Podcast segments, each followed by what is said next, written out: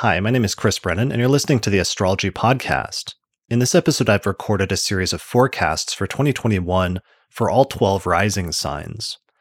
While you can listen to them from the perspective of your sun sign or your moon sign, your ascendant sign or rising sign is preferred because then it'll be more personal to you. Especially since I focus on a lot of transits of the outer planets through the 12 houses, using the whole sign house system, which is very much tied in with your birth time and your full birth chart and your ascendant or rising sign. The purpose of this is to personalize some of the transits that we discussed in our full year ahead forecast for 2021 in episode 284 with Kelly and Austin. I also released video versions of these horoscopes on my YouTube channel that feature a heavy visual component, but I also wanted to release this audio version for those of you who listen to the audio version of my podcast typically. You can check out the video versions of these horoscopes at youtube.com/theastrologypodcast. In a moment, I'm going to read the timestamps for when the different rising signs start in this audio file, and then you can skip ahead to the sign or signs that are relevant to you. You can also find the timestamps on the astrologypodcast.com website. All right, so here are the timestamps. Aries begins at 2 minutes. Taurus begins at 16 minutes, 23 seconds. Gemini at 30 minutes, 8 seconds. Cancer at 45 minutes, 41 seconds. Leo at 1 hour, 2 minutes, 43 seconds. Virgo at 1 hour, 19 minutes, 31 seconds. Libra at 1 hour, 35 minutes, 19 seconds. Scorpio at 1 hour, 52 minutes, 33 seconds. Sagittarius at 2 hours, 10 minutes, 11 seconds. Capricorn at 2 hours, 26 minutes, 45 seconds, Aquarius at 2 hours, 43 minutes, 19 seconds, and Pisces at 2 hours, 59 minutes, 12 seconds. Hi, my name is Chris Brennan, and this is your horoscope for Aries rising for the entire year of 2021. So this horoscope is primarily for those with Aries rising, but you can also pay attention to it if you have your sun or your moon in Aries as well, although rising sign is preferred. All right, so let's jump right into it. So here is the planetary movements calendar for 2021 that shows where the planets will start at the beginning of the year and where they will end up in the signs of the zodiac by the end of the year. So this is a pretty big shift for you that's happening already, that's happened in December of 2020 going into January of 2021. And the two main things that I wanted to highlight is one, the shift of Saturn and Jupiter, which have left Capricorn in December of 2020 and moved into Aquarius for the entirety of the next year. So Jupiter will be transiting through Aquarius, which is your 11th house of friends and alliances and groups for the next year. And Saturn is actually beginning a 3-year transit through that sign, so a much longer transit through the same 11th house of friends and groups and alliances. So this is a shift on the one hand away from your 10th house of career, where Saturn had been transiting since December of 2017. And sometimes that can bring a lot more responsibility. It can be a much heavier period for one's career and one's overall life direction, as well as things like one's reputation.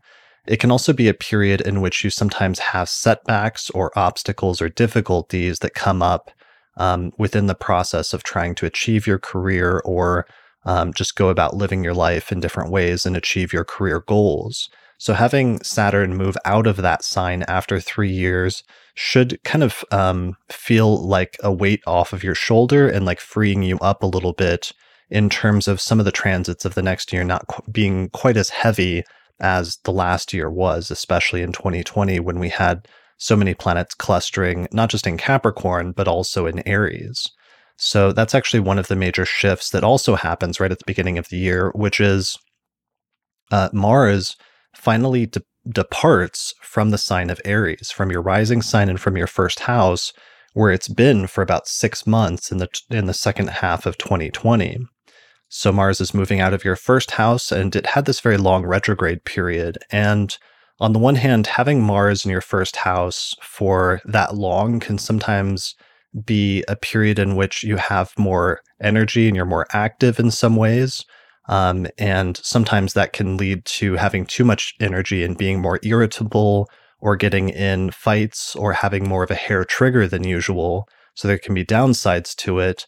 The other part of that is that sometimes, since the first house represents the body and the physical vitality, sometimes having a first house transit like Mars through the first can indicate bodily upsets or sometimes injuries or other things like that. So if there's been any issues related to the body that came up during the course of that transit over the past 6 months in the second half of 2020, the good news that the transit is over right at the very beginning of the year when Mars moves into Taurus and into your second house. So those are two of the major shifts, is just a shift away from planets in Capricorn, your 10th house of career, and a shift of Mars away from your first house of body and character and psyche and self. So the 11th house shift, back to that, with Saturn and Jupiter going in there. Saturn can sometimes, as I said, bring obstacles or difficulties or setbacks. So this may be the beginning of a long-term period of testing out your friendships, sometimes running into obstacles or challenges with friends, and in some instances, perhaps winnowing down your friend group so that you may leave this transit with fewer friends than when you started.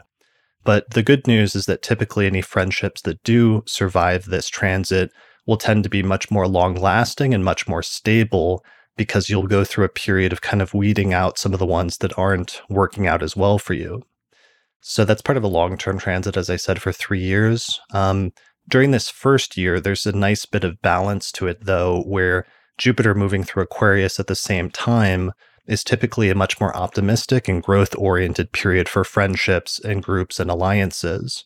So it may be that you also form some friendships this year that become very significant and long-lasting for you in the long term, and perhaps even have some benefits from friends over the course of the next 12 months. So those are the two major ongoing long-term transits that are going to be happening off and on for the entirety of this year that I wanted to mention. Additionally, I should mention Uranus is still transiting your second house in Taurus. Your second house is the house of finances and resources and possessions. And Uranus sometimes brings unexpected developments, sudden upsets, sometimes sudden movements, either upwards or downwards. This is a very long-term transit because Uranus takes 7 years to go through an entire sign, and it's only getting through about the first third of that at this point during the course of this year. But I needed to mention it because, one, Uranus is going to be squaring Saturn off and on 3 different times this year. It'll go exact 3 times during the course of 2021. So first in the mid-February, then in mid-June, and then finally towards the end of December. So this could bring some tensions between your second house of finances, where there's some unexpected developments happening, and your 11th house of friends, where sometimes you're having some obstacles or setbacks or testing periods for the process of friendships or in terms of your friend groups and alliances. And it's possible, especially for some of you that have significant placements between, especially, let's say, 7 degrees of the fixed signs and 11 to 13 degrees of the fixed signs, that the tensions between that Saturn-Uranus square this year could be important in terms of bringing up some of the defining events of this year, really being focused on those, that axis of your 11th house of friends and your second house of resources. So some of that's going to be accentuated at different points, especially this year when Mars transits through the fixed signs, which is going to happen during 3 specific periods. In particular, I wanted to mention Mars going through Taurus from January 6th through March 3rd. That will be through your second house of finances. Mars going through Leo, June 11th through July 29th. That would be through your 5th house of children and fun and other activities. Then finally, Mars transiting through Scorpio, October 20th through December 13th. And Scorpio is your 8th house of shared resources, other people's money, and it can also extend sometimes to things like taxes and debts and things like that. So those are some of the tension points this year when, if there are going to be issues that arise, and if you do have personal planets around those degrees, I would expect those to be the sort of critical turning points during the course of that, when Mars sort of swoops in and accentuates the square between Saturn and Uranus. All right, so that's one thing I wanted to mention this year. Other things that I needed to mention are solar eclipses, We've got a series of solar eclipses taking place this year, first in the Sagittarius and Gemini axis. So there's going to be a total lunar eclipse at 5 degrees of Sagittarius on May 26th, and that is in your 9th house of education and philosophy and foreign travel and interaction with foreign concepts and people and places. Then there's a solar eclipse that's going to take place in June in your 3rd house of communication, of learning, short distance travel, siblings and other extended relatives, and just communication in general. So that seems to activate or seems to emphasize this bouncing back and forth of eclipses that's taking place that started last year in 2020, but that will continue this year in having a series of, you might call them great beginnings and great endings when it comes to especially the dynamic of learning versus communicating and the way that that you synthesize those two things in your life. And you may start taking up new learning projects as well as bringing to completion some learning projects during this time. And your ability to learn how to communicate what you've learned and to do it in effective ways is going to be part of the focal point that will be opening and closing different periods as those eclipses take place in your 3rd house of communication at Gemini. So those are the first two eclipses that happened in the late spring.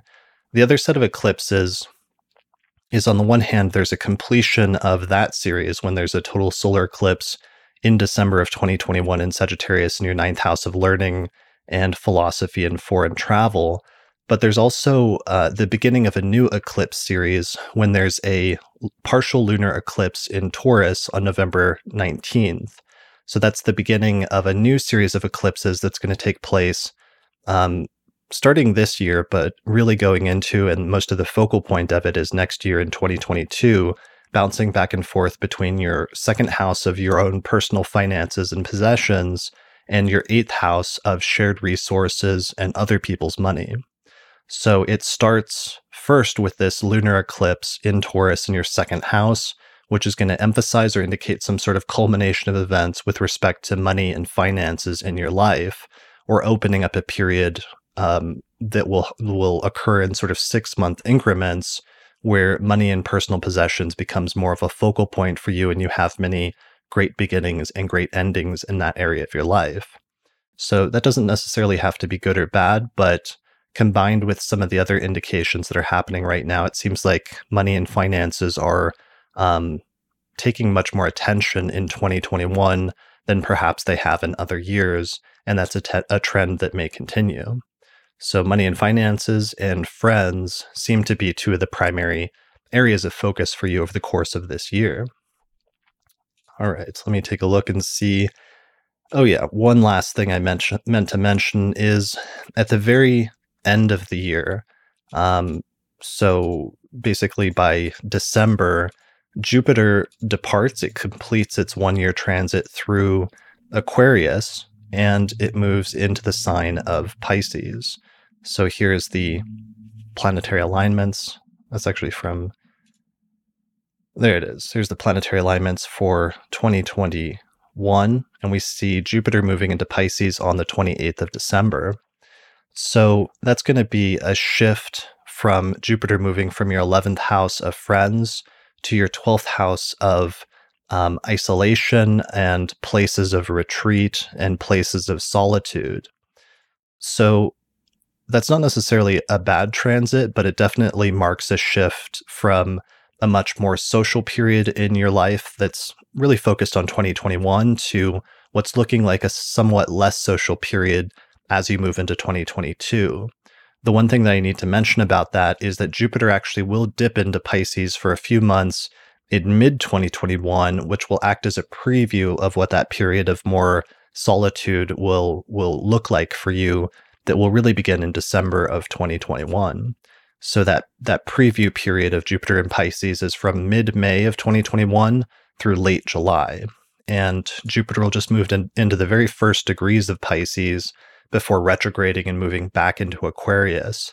So it may, if you see a sort of dip in your social life for some reason at that point, that's partially the reason why, because you're getting a little bit of a preview period of Jupiter and Pisces in your 12th house that will become much more of the focal point in 2022. All right, I think that is it in terms of the major things that I wanted to let you know about. That's just sort of a bird's eye view or a broad overview of some of the major transits for this year.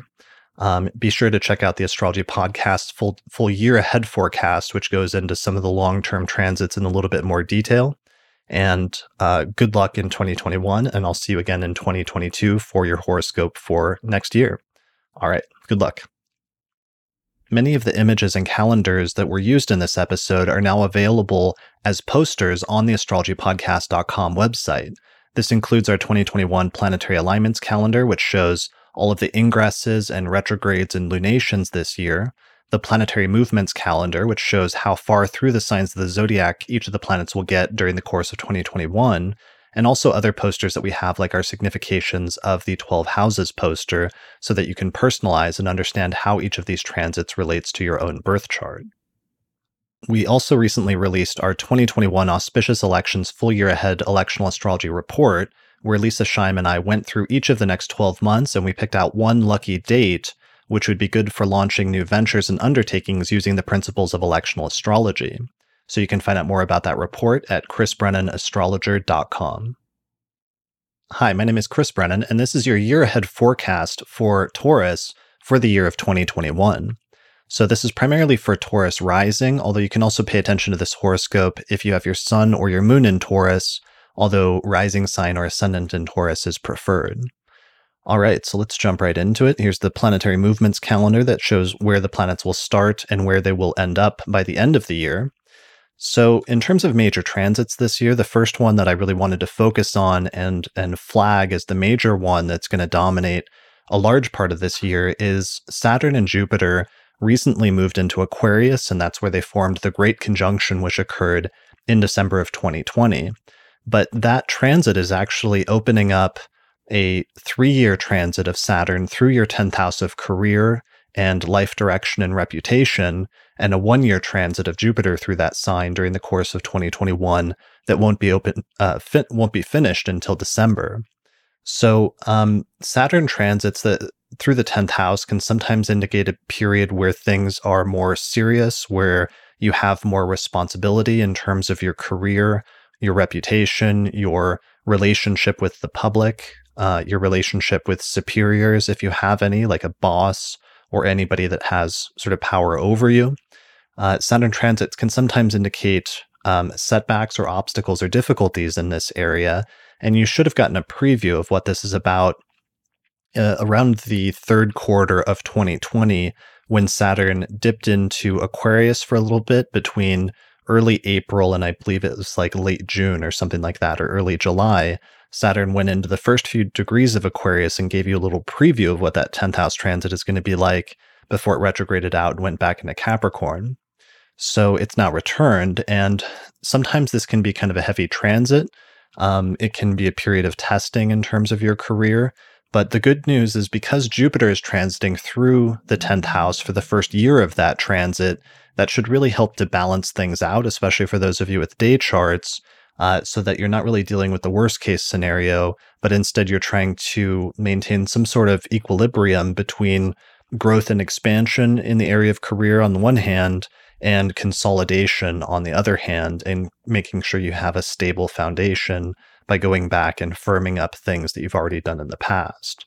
So for some of you, this may be a period where you go through a period of testing and you have to decide to leave some things behind, or that some things aren't working out for you in terms of your career or your overall life direction. But hopefully in the long term, that should be a positive process of growth, even if it requires getting rid of some certain things in the process.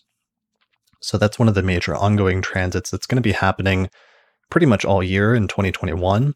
Additionally, Uranus, which has been transiting through your first house for the past couple of years, your first house of self and body and both mental as well as physical well-being, Uranus has been transiting through there, and Saturn will come to form 3 squares with Uranus from Aquarius during the course of this year. So Uranus can sometimes be a little bit unsettling, a little bit destabilizing. It can also be liberating, and especially for those of you with Uranus going through your rising sign, if your rising sign is Taurus, that can be a period where you're kind of trying to get rid of restrictions and feeling a little bit more free than usual. But due to these three squares that will happen during the course of 2021, there's some sort of tension between your need for freedom and developing a sense of liberation and innovation in your life, especially in your sense of self and who you are and what you look like to the world. There's some sort of tension between that and your process of doing that and some things that are happening in the sphere of your career right now with Saturn transiting through your 10th house. So there's 3 points this year where that transit will go exact in mid-February, mid-June, and later in December. And for those of you with natal chart placements between, especially, let's say, 7 degrees of the fixed signs and 13 degrees of the fixed signs, I think that transit's going to be particularly important because you're really going to feel that tension between the liberatory sort of aspects of Uranus versus the more constrictive or restricting significations of Saturn, and that tension between your sense of self and your sense of career or duty in some sense, your duty to your career, whatever that is at this point in time. So that's going to be emphasized further at different points this year, especially when Mars goes through the fixed signs and squares Saturn exactly or conjoins Uranus exactly or basically any of the other hard aspects. So up on the video version, I have a diagram with this showing you some of the exact dates when Mars will hit Saturn or Uranus, either in January, early July, or in mid-November. So pay attention to those dates, especially as potential tension points and turning points during the course of this year, especially if you have natal planets and fixed signs very close to the degrees where that will take place or when it will go exact. All right, other things that are happening this year, there's a continuation of a series of eclipses that are going to take place in the signs first of Gemini and Sagittarius. So there's a Sagittarius eclipse in May 26th, actually, a total lunar eclipse. Then a couple weeks later, there's a solar eclipse on June 10th in the sign of Gemini. So Gemini and Sagittarius, for you, are your second house of finances and possessions and personal resources, and your 8th house of other people's money. So this is opening up a period which you've already kind of experienced because we had a couple of these eclipses towards the later part of 2020, like in late November, there was a Gemini one, lunar eclipse, and then in December, there was a solar eclipse on December 14th. So for you, this is like a continuation of a process that already started in 2020 of great beginnings and great endings when it comes to your personal finances versus your relationship to money with other people in your life. So sometimes this can refer to like a marriage partner and their finances. It can refer to a business partner. It can also refer to things like debt and taxes and other things like that in this broad category, or broad 8th house category of other people's finances in general. So it's that 8th house category plus the 2nd house category of great beginnings and endings of your own personal finances and some major developments in that area of starting and stopping, new beginnings, and major endings. So pay attention to that, especially around the time of those two eclipses later in the spring. Later in the year, we do have a couple more eclipses. First, there's a lunar eclipse, which takes place in the sign of Taurus, which is your first house, your rising sign, and that's very important as a result of that. And then there's one more solar eclipse, which takes place in Gemini in early December, in Sagittarius in early December, that sort of closes up that series of financial eclipses for you as the eclipses start to shift into your 1st and 7th house axis of self versus relationships. So that Taurus one in particular is going to put more of the focus on your sense of self and who you are, how you appear to the world, which can sometimes indicate things about your appearance. It can also indicate things or be related to things about your body and your physical vitality, as well as your mental vitality and just sense of your character in general. So that lunar eclipse is going to take place in Taurus, and that's really setting something up that's going to play out much more in the following year, in 2022, when we start getting a series of major eclipses in Taurus and Scorpio, your seventh house of relationships, but be prepared for a little bit of a preview of what 2022 is going to be like when you get that Taurus eclipse in your first house, as that should not just act as a preview and a starting point for beginning the series, but also really emphasize some of the Uranus transits that you've already been having over the past couple of years, in emphasizing the liberatory or the sudden and somewhat drastic or revolutionary changes to your sense of self that are happening over the course of Uranus's long 7-year transit through that sign. All right, the last thing that I meant to mention is just Jupiter is going to ingress into your 11th house of friends and partnerships in December at the very, very end of the year, and it will complete its 1-year transit through Aquarius. So that period of growth and development in terms of your career kind of comes to an end at that point in late December.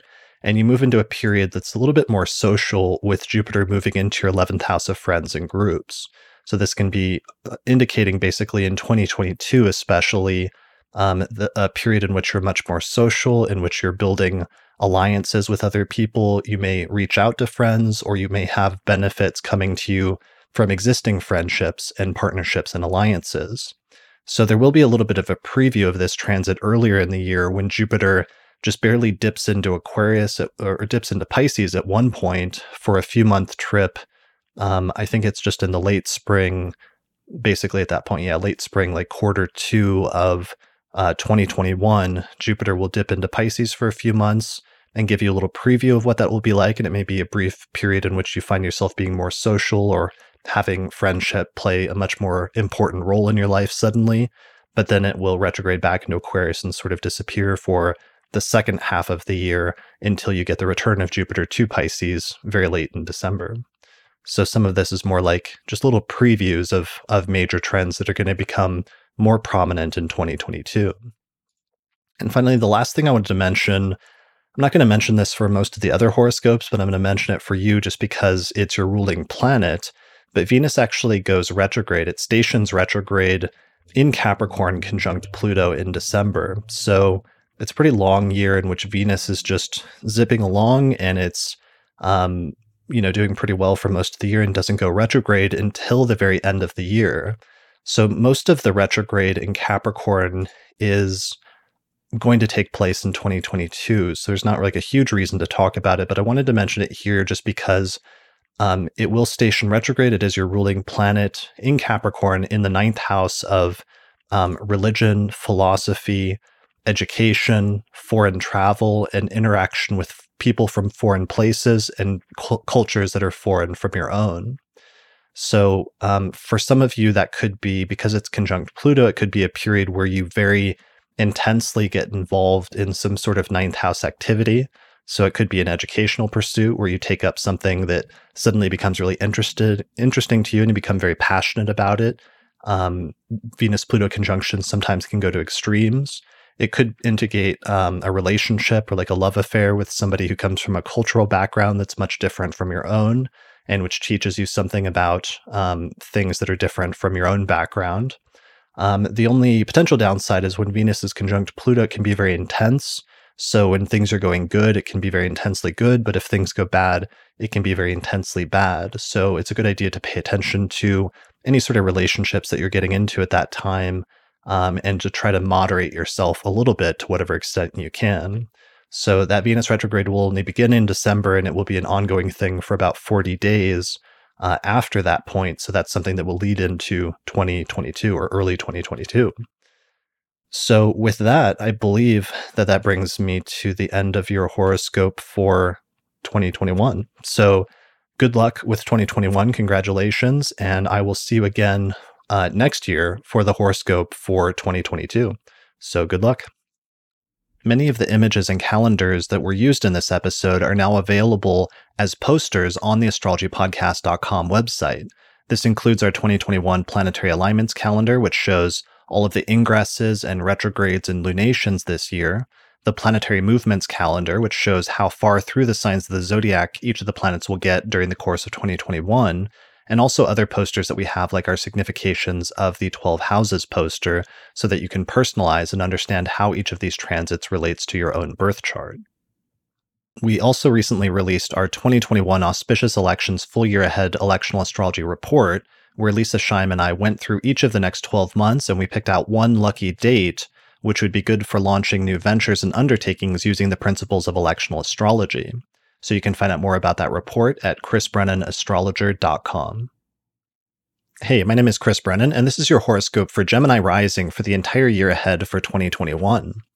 So we're going to look at this from the perspective primarily of your rising sign for those with your ascendant in Gemini. You can also look at it from the perspective of if your sun or moon is in the sign of Gemini, although rising sign is preferred. All right, let's go ahead and jump right into it. So here's the planetary movements calendar that shows where the planets will start at the beginning of the year in the signs of the zodiac and how far through the signs of the zodiac they'll get by the end of the year. So we've got some major transits going on for you this year. This should be a significant transit or significant year for those of you with Gemini rising. The big thing that I wanted to focus on at first is Saturn and Jupiter have moved into your ninth house of education and philosophy, travel, foreign things, foreign people, foreign places, as well as one's religious or philosophical beliefs. So they have moved into the sign of Aquarius, where Saturn will be transiting for the next 3 years, and Jupiter will spend the next 12 months until December of 2021. So that's the sign that they recently formed the Great Conjunction in December of 2020, so in your ninth house of education and philosophy. So this is kind of a big deal. Saturn's longer 3-year transit can sometimes indicate a period in which you run into some obstacles or difficulties or delays, setbacks, or in which you have to say no to or reject or negate some things in that area of your life. So sometimes this can be kind of a challenging process, but in the long term, it's usually like a constructive thing that's necessary in order to grow and move forward as a person. So sometimes what seems like, really difficult, unfortunate setback at the time can later end up leading you in a direction that you wouldn't have gone otherwise, and that can ultimately be constructive and valuable. So Saturn's more difficult, or somewhat difficult, but still potentially constructive 3-year transit that's just beginning now. You did get a preview of that last year. In between early April and late June, Saturn dipped into Aquarius for a few months and should have given you sort of an idea at that time where some of these ninth house themes should have started to come up in your life in some way. And that was giving you some sort of foreshadowing of the more significant long-term 3-year transit that is fully in effect now, as of December of 2020. So that gives you some idea of that. While some of that could be more challenging or have more setbacks or more difficult, one of the positive things this year is that Jupiter has also moved into Aquarius at the same time. So, and especially for those of you with day charts, Jupiter's transit through Aquarius during 2022 should really help to balance out and moderate some of the tendencies of Saturn. So whereas Saturn tends to conserve and consolidate, Jupiter tends to indicate growth and expansion in those same areas. So growth and expansion when it comes to education, philosophy, you could start a new educational direction in your life and move quickly to expand in that area. You could develop a new philosophy or religious outlook. You could also have some exposure to new cultures or new people who come from cultures or backgrounds that are different from your own, and you could benefit from that and grow as a person during the course of 2021. So that's a very more optimistic transit to help balance out some of the more serious or more heavy indications from Saturn this year. All right, so that's one of the things I wanted to look at. The other thing I wanted to look at is Uranus is transiting through your 12th house, and it's going to be your 12th house is typically one of the more difficult houses. It tends to indicate things having to do with solitude and sometimes seclusion or loss. Uranus can be somewhat sudden or indicate disruptions that come from people who work at cross purposes to you, which traditionally in like ancient astrology was referred to as like your enemies. So Uranus transiting through the 12th can sometimes indicate unexpected disruption that come from enemies or people who work at cross purposes to you. Uranus will be forming 3 exact squares with Saturn this year, and that's the reason why I bring this up, because even though a 12th house Uranus transit is otherwise not very major for you normally, there will be some tensions between Saturn and Uranus this year that could indicate some instability or some disruptions. And for those of you that have planets around between, especially, let's say 7 degrees and 13 degrees of the fixed signs, this may be particularly relevant for you in your life, because Saturn and Uranus will make their first square at 7 degrees of Aquarius and Taurus in mid-February, February 17th to be exact. Then they'll form another square on June 14th at 13 degrees of the same signs, and then finally one more exact square at 11 degrees of Aquarius and Taurus on December 24th, 2021. So that's an area where there could be some tensions between sort of consolidation and tradition versus innovation and going in a new direction, and that may manifest in particular in the area of religion and philosophy for you, and something about places of solitude represented by the 12th house, which more traditionally can sometimes indicate places like libraries, hospitals, ashrams, sometimes jails or prisons or other things like that, but basically just places where one is removed from the world in some way, and something unexpected and somewhat surprising coming from that area of your life at this time. So that's one of the transits that will happen during the course of the year. At different points, Mars is going to move into the fixed signs, and it's going to emphasize that square between Saturn and Uranus. So in January, Mars will square Saturn around the middle of the month and then conjoin Uranus in the sign of Taurus. Later in the year, in early July, Mars will oppose Saturn and square Uranus. And then finally, in early to mid-November, Mars will move through Scorpio, and it will square Saturn and oppose Uranus. So that may act as sort of like a trigger or a sensitive point that could exacerbate any of those topics that might already be sort of in the background for you and bring them a little bit more to the forefront at that time. All right. The other thing I want to talk about this year that's probably more front and center and is more important and relevant to you is the ongoing eclipse series that's taking place in Gemini and Sagittarius, which is your first house of self and your 7th house of relationships or other people.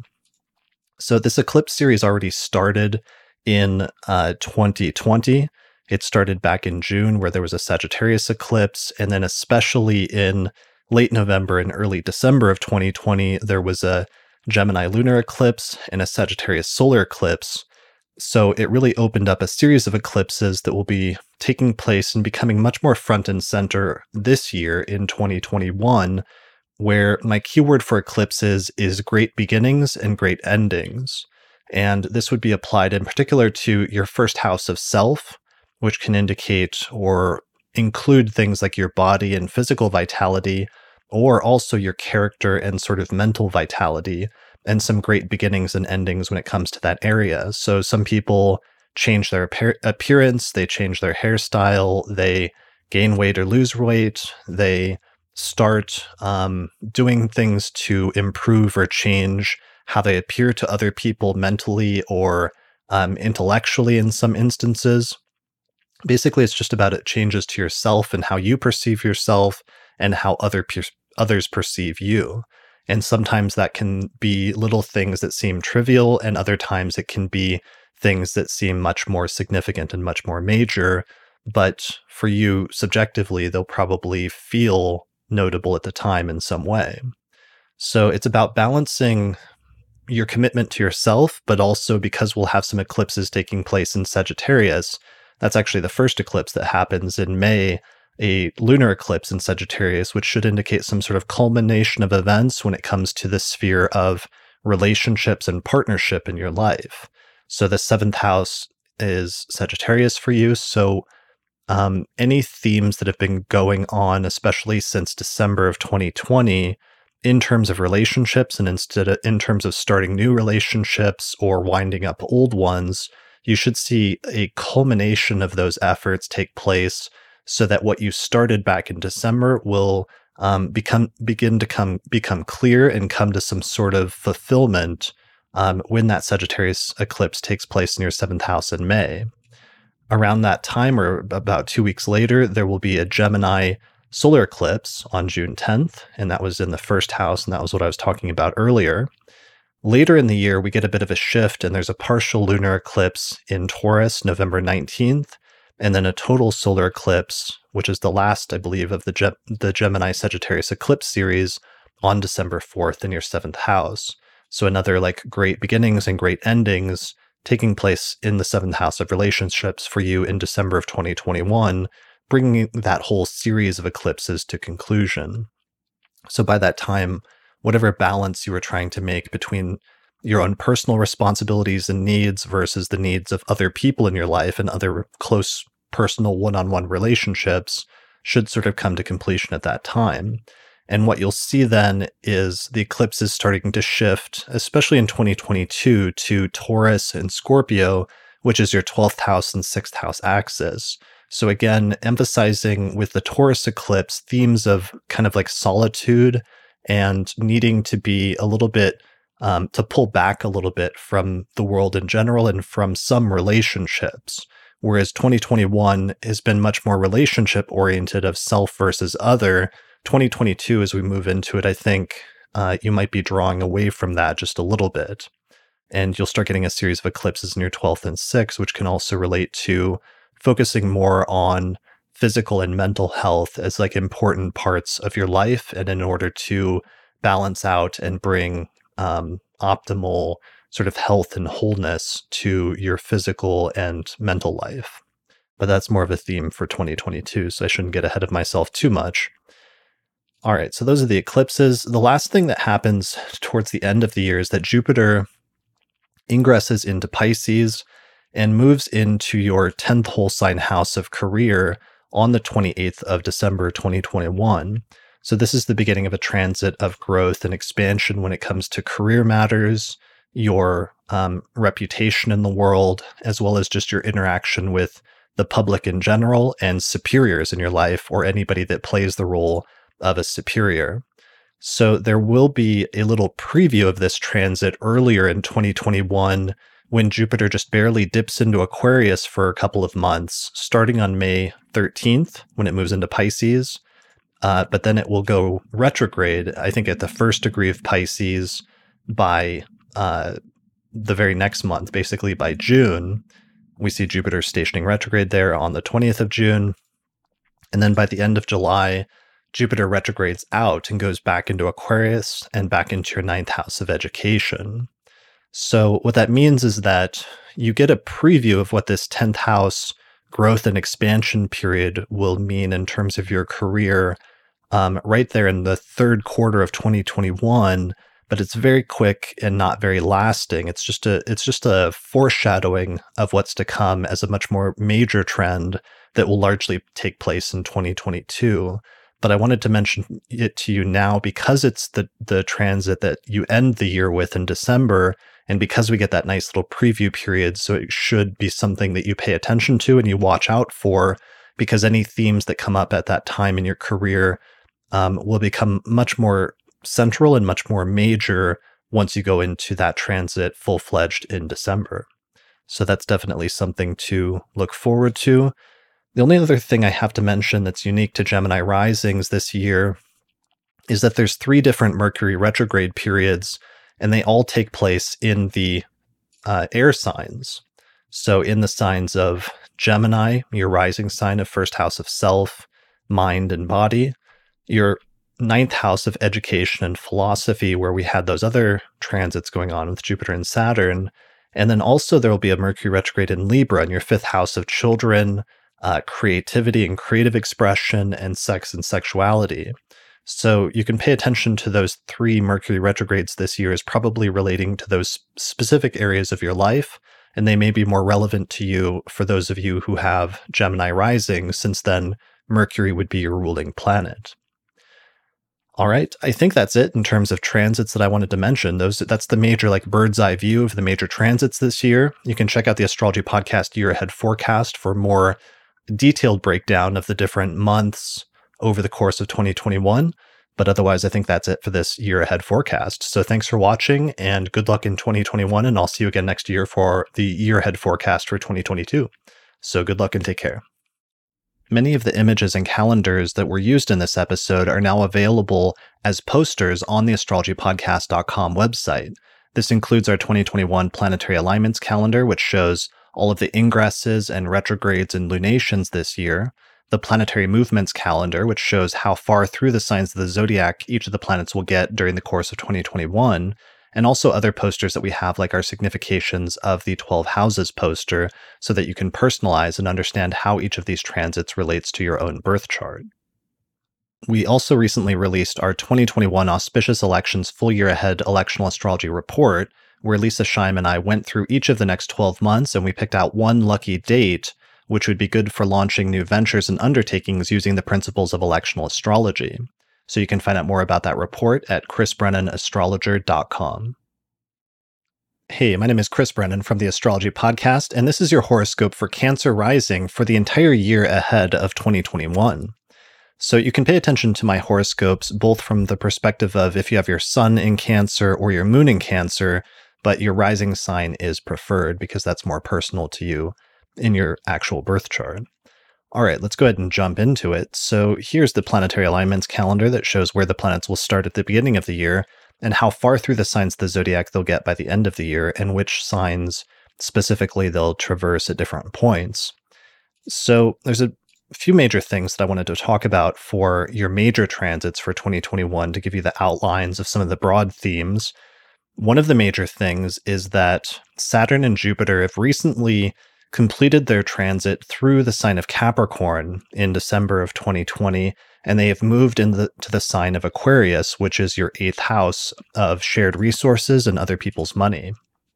So one of the good pieces of news right off the bat this year is that that means that for all of the cardinal signs, but in particular Cancer rising charts, you've successfully completed a very long transit of Saturn going through Capricorn and through your 7th house of relationships that's lasted for the past 3 years since December of 2017. So the good news right off the bat is that that should remove some setbacks and some tension and some obstacles that you may have been experiencing in the sphere of relationships, especially one-on-one partnerships as well as romantic relationships over the course of the past 3 years. So congratulations for surviving that transit. Additionally, at the very beginning of the year, Mars moves out of Aries and departs from your 10th house of career. It moves out and moves into Taurus on the 6th of January, 2021. That is more good news, especially for those of you with day charts, because then that means you've completed an extra long 6-month transit of Mars going retrograde in your 10th house of career, where it may have brought more tension, more strife, and the potential for more conflict in the sphere of your career and your overall life direction.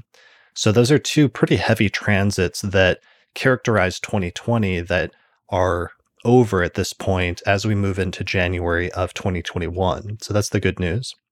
So what I want to focus on talking about first, with the Jupiter-Saturn conjunction, the great conjunction that just occurred in early Aquarius in December of 2020, the effect of that conjunction is really going to echo in the case of Jupiter for about a year, because Jupiter will be transiting through Aquarius and through your 8th house of shared resources all the way until the end of 2021. And in the case of Saturn, it's going to be transiting through that sign for the next 3 years. So that's actually a long-term transit. So the 8th house is the house that traditionally has to do with things like mortality, inheritance. But one of the topics that I see come up very frequently is money of other people in your life or assets that belong to other people. So this can sometimes mean like your partner, if you're married, their income and their financial well-being, whether they're doing well financially or whether they're not. It can also mean money that belongs to a business partner. In some instances, the 8th house can pertain to inheritance. It can also pertain to taxes or debt. But basically, we've got a long-term Saturn transit that could indicate some obstacles or some surmountable difficulties that come up in that area of your life over the course of the next few years.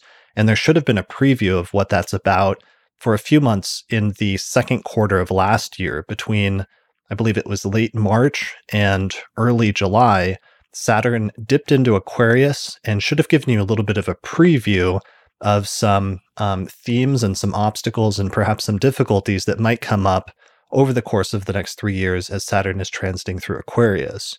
So I should say, though, that if it was very difficult during that time, some of those eighth house topics, it's not necessarily the case that that's going to be that way for the entirety of the next 3 years, especially in 2021, because we have Jupiter transiting through that sign simultaneously, and therefore bringing some balance and some moderation, and as well as some growth and optimism to that part of your life, which is one of the things that Jupiter does. So it's kind of balancing things out or restraining Saturn and some of its more sort of conservative impulses with the opposing significations of Jupiter, which are growth and expansion. So that's one of the major transits you have going on this year. Other major things that are happening is Uranus, which has been transiting through your 11th house. It just went in over the course of the past couple of years. Your 11th house of friends and groups and alliances is going to form 3 exact squares with Saturn at different points over the course of 2021. So one of them is going to take place in mid-February, then another exact hit in mid-June, and then finally 1/3 final hit on December 24th of 2021. So that's going to be important, especially for those of you that have placements in your birth chart between 7 and 13 degrees of the fixed signs, since Uranus is transiting 7 degrees or transiting the fixed sign of Taurus, and Saturn is transiting the fixed sign of Aquarius. So if you do have natal planets within that range of degrees, then it seems to indicate that there may be some tensions here between some unexpected shakeups that are happening in your social circle in terms of friends and groups and alliances indicated by Uranus, and some of the themes of consolidation and just growth through striving and through hard work that's indicated by Saturn going through your 8th house of shared resources. So it may be that there's some sort of connection or overlap there between friends and other people's money. And that's a bit of a hot spot or a tense spot that you may want to pay attention to this year, because if there are going to be any sort of fireworks or tensions, I would bet that that would be the main area where you might see some of them this year. That's especially the case when Mars ingresses into the fixed signs. It's going to move through 3 fixed signs this year, first through Taurus starting in January, and it's going to square Saturn exactly January 13th, and then conjoin Uranus exactly on January 20th. Then later in the year, Mars will move into Leo, where it will hit Saturn and Uranus again on July 1st and 3rd.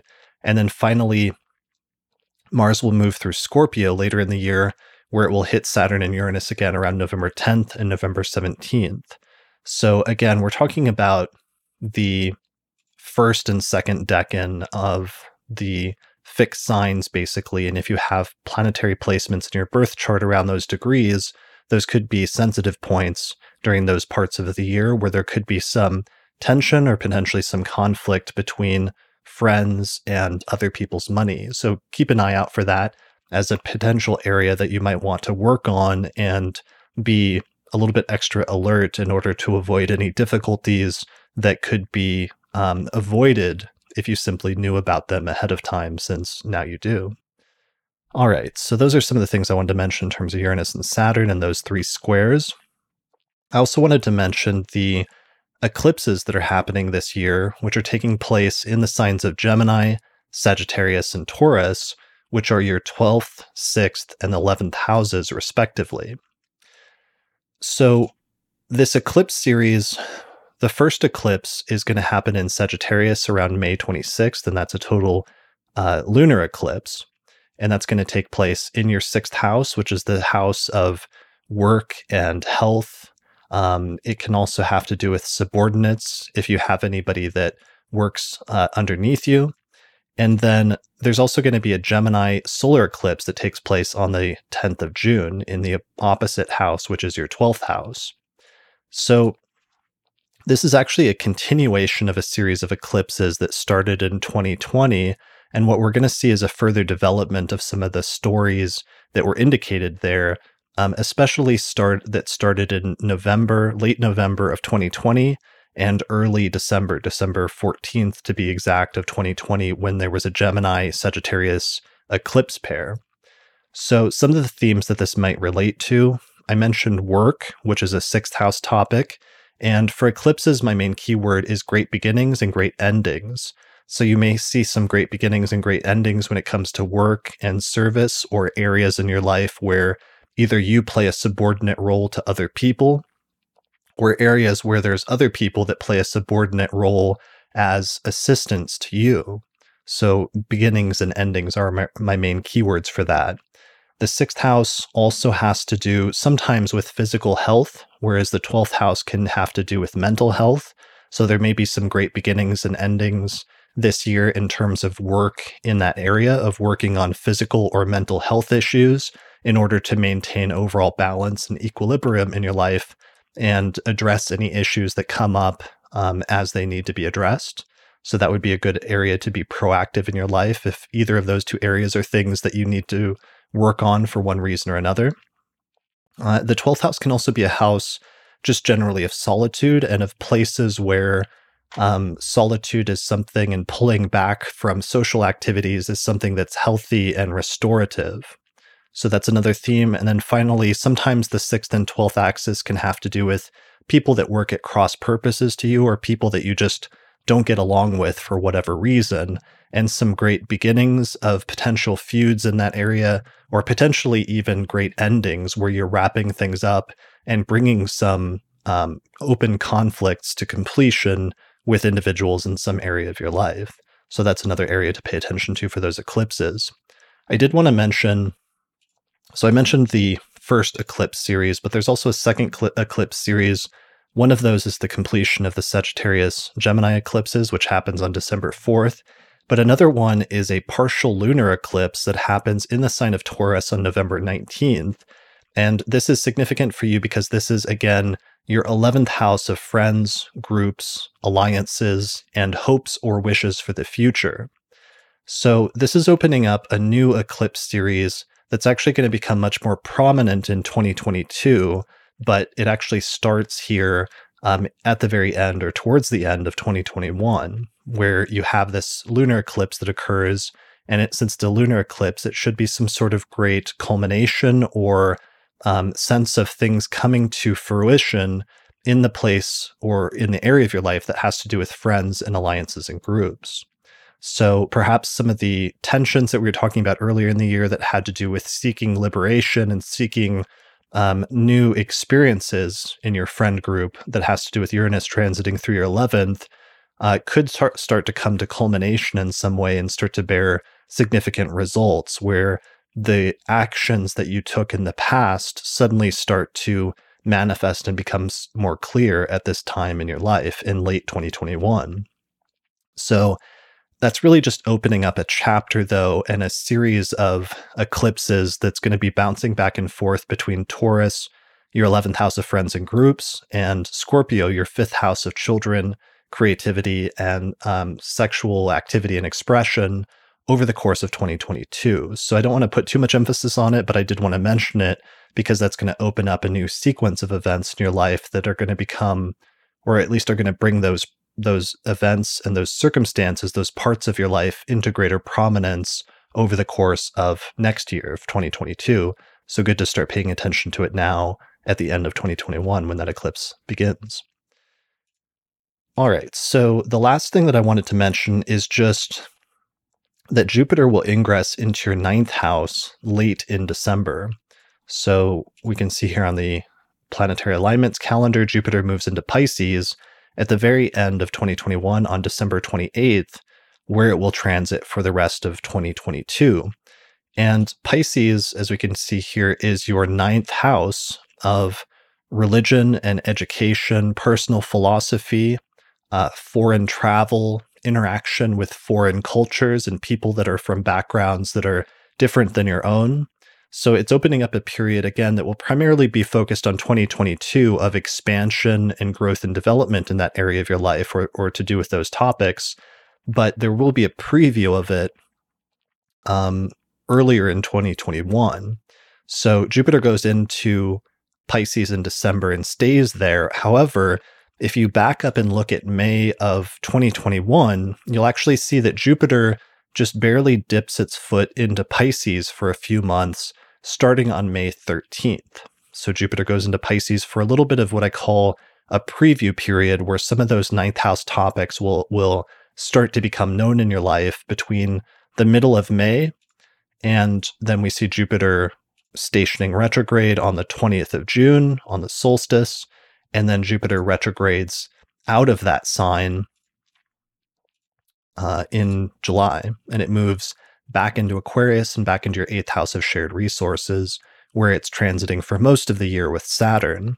So I wanted to mention that just because that period between May, basically mid-May and mid-July, or late July actually, should give you some idea of some of those broader transits of Jupiter going through Pisces that are really going to become much more significant starting in December of 2021. But you'll get that little preview period. So start paying attention to any of those topics if they start coming up in your life, because even if they seem somewhat insignificant at the time or somewhat transitory, it may turn out that when that comes back in December of next year of 2021, that it plays a much more significant role in your life than you first anticipated.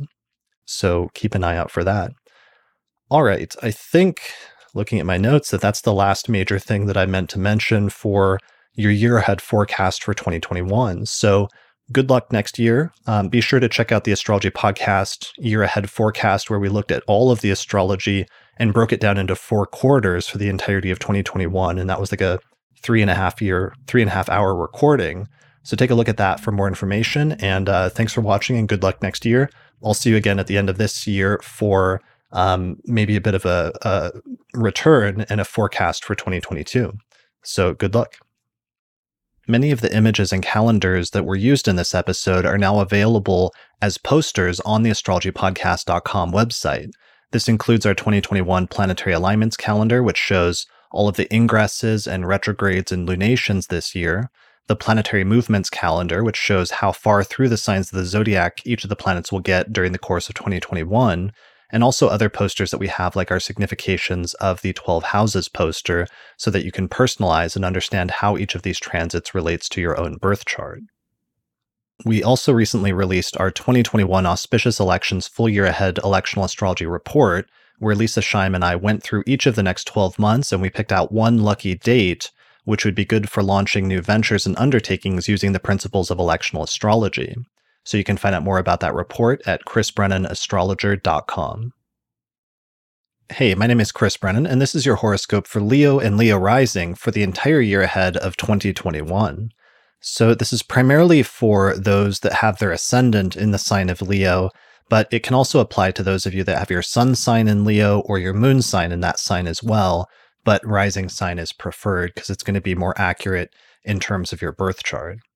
All right, so let's jump right into it. So this is the planetary movements calendar, which shows where the planets will start in the signs of the zodiac at the beginning of the year and how far through the signs of the zodiac they'll get by the end of the year. In terms of the major transits that I want to focus on in 2021 for you, we're going to focus primarily on outer planet transits. The major one, of course, is that Saturn and Jupiter have recently moved into Aquarius, which is your 7th house of relationships. So that's where the Great Conjunction occurred in December of 2020, but that Great Conjunction is actually inaugurating a longer-term period that's going to be relevant for you in terms of relationships, in terms of Jupiter for the next 12 months, and in terms of Saturn, actually, this is the start of a 3-year transit of that planet through that sector of your chart. So as I said, the 7th house has to do with relationships, which is both romantic relationships as well as platonic partnerships, like business partners or other one-on-one relationships in your life. It can also pertain to the marriage partner or just to other people in your life in general. So Saturn transiting into your seventh house can sometimes indicate a period in which the topic of relationships just becomes more serious and more heavy for some reason over the course of the next 3 years. So you should have gotten a preview of what that will be about in the, the second quarter of 2020, when Saturn first dipped into Aquarius between late March and I believe it was late June of 2020. Saturn went into the first degree or two of Aquarius, and that could have been a bit of a preview of you for some of the themes that may come up in relationships over the course of the next few years. So, of course, I should caution that that was probably a little bit more problematic, or there was a bit more strife during that because Mars went into Aquarius at the same time with Saturn, and that's not quite what you're dealing with here in 2021 because instead of Mars, Jupiter is going to be transiting through Aquarius with Saturn at the same time, which is more optimistic and more growth-oriented. So Saturn transits through the 7th can be about consolidation, testing, current relationships. Sometimes you can experience disappointments or obstacles or setbacks when it comes to relationships during this time. But the good news is that any relationships that make it through this period will end up being ones that will be much stronger and will be probably more enduring than any other relationships that don't make it through that time. So even though that sounds a little bit challenging for relationships, the good news is that with Jupiter transiting through your 7th house also during the course of 2021, that's a much more optimistic transit that has to do with growth and expansion when it comes to relationships over the course of the next year. So you may find yourself starting some new relationships. You may find some relationships becoming more positive or receiving benefits through a relationship as a result of being in association with somebody, and just generally a sense of confirmation and stabilization to kind of balance out the more challenging indications of Saturn going through that sign over the course of 2021.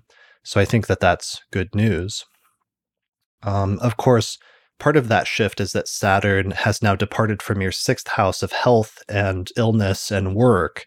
So some of the heavy feelings that you've had surrounding that area of your life, whether it's been due to sometimes it can be health issues that come up over the course of the past 3 years of Saturn transiting through your 6th house, can sometimes be alleviated now that Saturn has departed from that sign.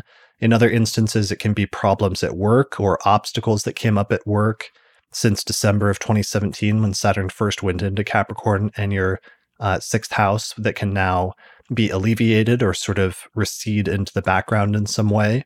So that's one of the good parts about this year is there's a major shift and a definitive move away from some of the heavy transits that we were dealing with in 2020 and a little bit more optimistic of a shift coming up here in 2021. Let's see, other things that I meant to mention. Your Uranus, which has been transiting through Taurus, which is your 10th house of career over the course of the past couple of years. This is a long-term, like 7-year transit of Uranus through your 10th house of career and reputation and social standing, which can sometimes indicate major upsets or revolutions or unexpected changes, either upwards or downwards in terms of your career, like having a sudden shift into a new career that you didn't anticipate or going in a direction that seems very new and very unexpected for you. There's going to be some sort of tension this year between that transit of Uranus through your 10th house of career and the transit of Saturn through your 7th house of relationships. So it's like those two parts of your life, for some reason, are becoming more prominent, but there's also some sort of tension between them at the same time. This tension is going to peak 3 times this year, or should peak 3 times when those Saturn-Uranus squares go exact, which are in mid-February, in mid-June, and then later on in December of 2021. For any of you that have, this is going to be particularly important for any of you that have placements in fixed signs in your natal chart between 7 and 13 degrees of the fixed signs, and that's because Saturn and Uranus will complete those exact aspects between, the first one is at 7 degrees of Aquarius to 7 degrees of Taurus, the second one in June is from 13 Aquarius to 13 Taurus, and then the third and final one is from 11 Aquarius to 11 Taurus. So any of you that have personal planets around that area should, I would think, especially feel the tension between that Saturn-Uranus square and some of the more challenges and difficulties and more conservative forces that are kind of holding you back or presenting obstacles or duties when it comes to relationships versus the more liberatory feelings of Uranus going through your 10th house and sort of wanting to do your own thing or pursue your own life direction. And you may find yourself having to make a choice between those two areas, despite those two very distinct feelings between the house of relationships and the house of career over the course of the next 12 months. Some of that's going to be highlighted, especially when Mars goes through the fixed signs this year. So first in January, when Mars goes through Taurus, it's going to exactly square Saturn on January 13th, and then exactly conjoin Uranus on January 20th. So if you have planets around those degrees, again, it could really see an emphasizing, and that could see that acting as sort of a trigger to set into motion some of the events surrounding your, especially your 10th house of career and your 7th house of relationships. Mars sometimes can excite things into action and sometimes add additional energy, but sometimes it can be something that can cause irritability or coincide with irritability, or even things that can boil over into strife or conflict in some way. So in January, it's going to be transiting through your 10th house of career, so that's localizing it to that specific area of your life. Other times, Mars is going to hit Saturn and Uranus again in July, which is when it's transiting through the tropical sign of Leo, which is your rising sign or first house, indicating both your mind as well as your body. And then finally, when Mars goes through Scorpio later in the year, it's going to hit Saturn and Uranus again, November 10th and November 17th. And Scorpio is your fourth house of your home and living situation. So I'm bringing some of those transits up just because it might indicate periods during the course of the year where you reach a critical turning point, and things might be tense during that time, but some of those tensions may lead to growth and development and pushing you in directions that you wouldn't have gone otherwise if you didn't get that sudden, somewhat strong in some instances, push to go in one direction or another. All right, so besides those transits, I also wanted to mention the eclipses this year. We've got 4 eclipses taking place during the course of 2021, and these are going to take place in your 11th house of friends, your 5th house of creativity, children, and sexual expression, and finally your 10th house of career. Here's the dates for some of those eclipses. So lunar eclipse in Sagittarius, May 26th, a solar eclipse in Gemini, June 10th, the Taurus partial lunar eclipse on November 19th, and then finally a solar eclipse in Sagittarius on December 4th. So let's pull those back up. The Gemini eclipse happening in your 11th house of friends and groups this year is going to be about great beginnings and great endings when it comes to friends and groups and alliances. So on the one hand, you may find different parts of the year where you're suddenly being more social, and you may find yourself starting new friendships that end up being significant in your life in some way. But at the same time, there may be certain points when you find yourself winding down or closing or bringing to an end some relationships or some friendships specifically that had been significant in your life up to this time. So that's one aspect of it. Another aspect is with some of the eclipses taking place in your 5th house of children. There's some of you where there's going to be great beginnings potentially, as well as great turning points when it comes to the topic of children in your life. So for some people, this could be like having children. For others, it could be if you have already children, they could be reaching an important part of their life where there's some significant developments in their life that are relevant to you. And also for some people, the 5th house can represent creativity and self-expression. So any of you with an artistic bent, so this could be an important turning point for you artistically in starting or ending new projects. And it also can sometimes relate to sex and sexuality and new beginnings and new endings in terms of exploring that side of your life in more detail and having it become more relevant in some concrete way for you.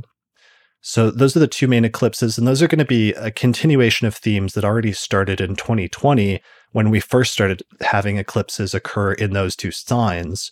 So while the themes are beginnings and endings, it's probably trends that you've already started to see come up in your life at this point, and you'll just see a continuation of that over the course of 2021. The other eclipse that takes place is the one that is in Taurus, which is a lunar eclipse in Taurus on November 19th, and that's happening in your 10th house of career. So because that's a lunar eclipse, that should indicate some sort of culmination or something that's coming to fruition in the area of your career and your overall life direction towards the end of 2021. And that's actually going to open up a whole sequence of eclipses that is going to take place in 2022, where it's going to bounce back and forth between your 10th house of your career and your public life versus your 4th house in Scorpio, which is your home, your family, your living situation, and your private life. So we just get a little bit of a hint of that at the very end of 2021 with this Taurus eclipse that takes place really quickly in November. But I wanted to mention it because that's another one of those things where it's going to start pushing you in a direction where you're going to start experiencing some major beginnings and major endings when it comes to career matters. And that's going to really lead into some much more significant themes that you'll encounter during the course of 2022. And the later part of 2021 is just kind of a preview of that, or a segue into that new chapter of your life.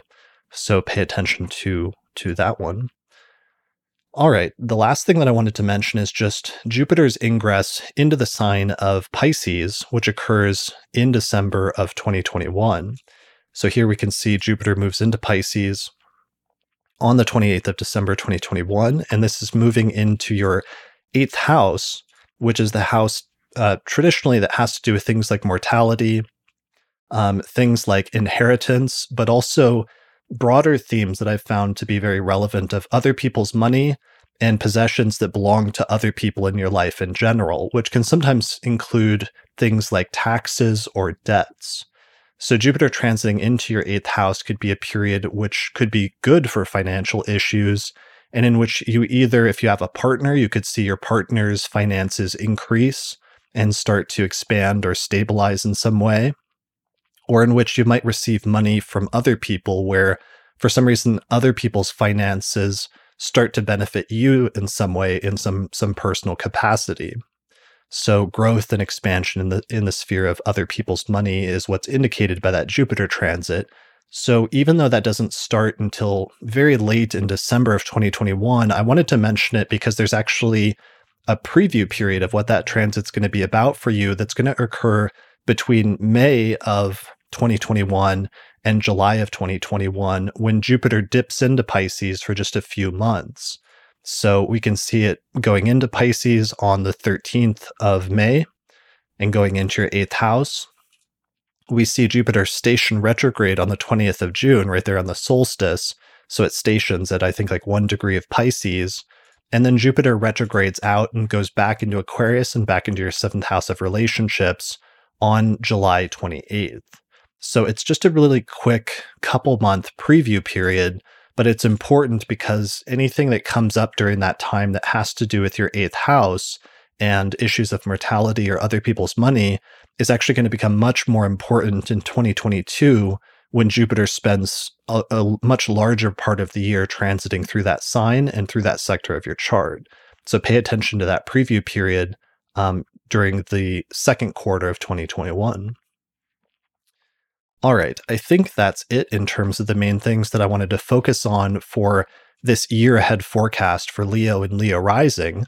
So good luck during the course of 2021, and I will see you again next year to record the horoscopes for 2022. So have a good year, and I'll see you again next time.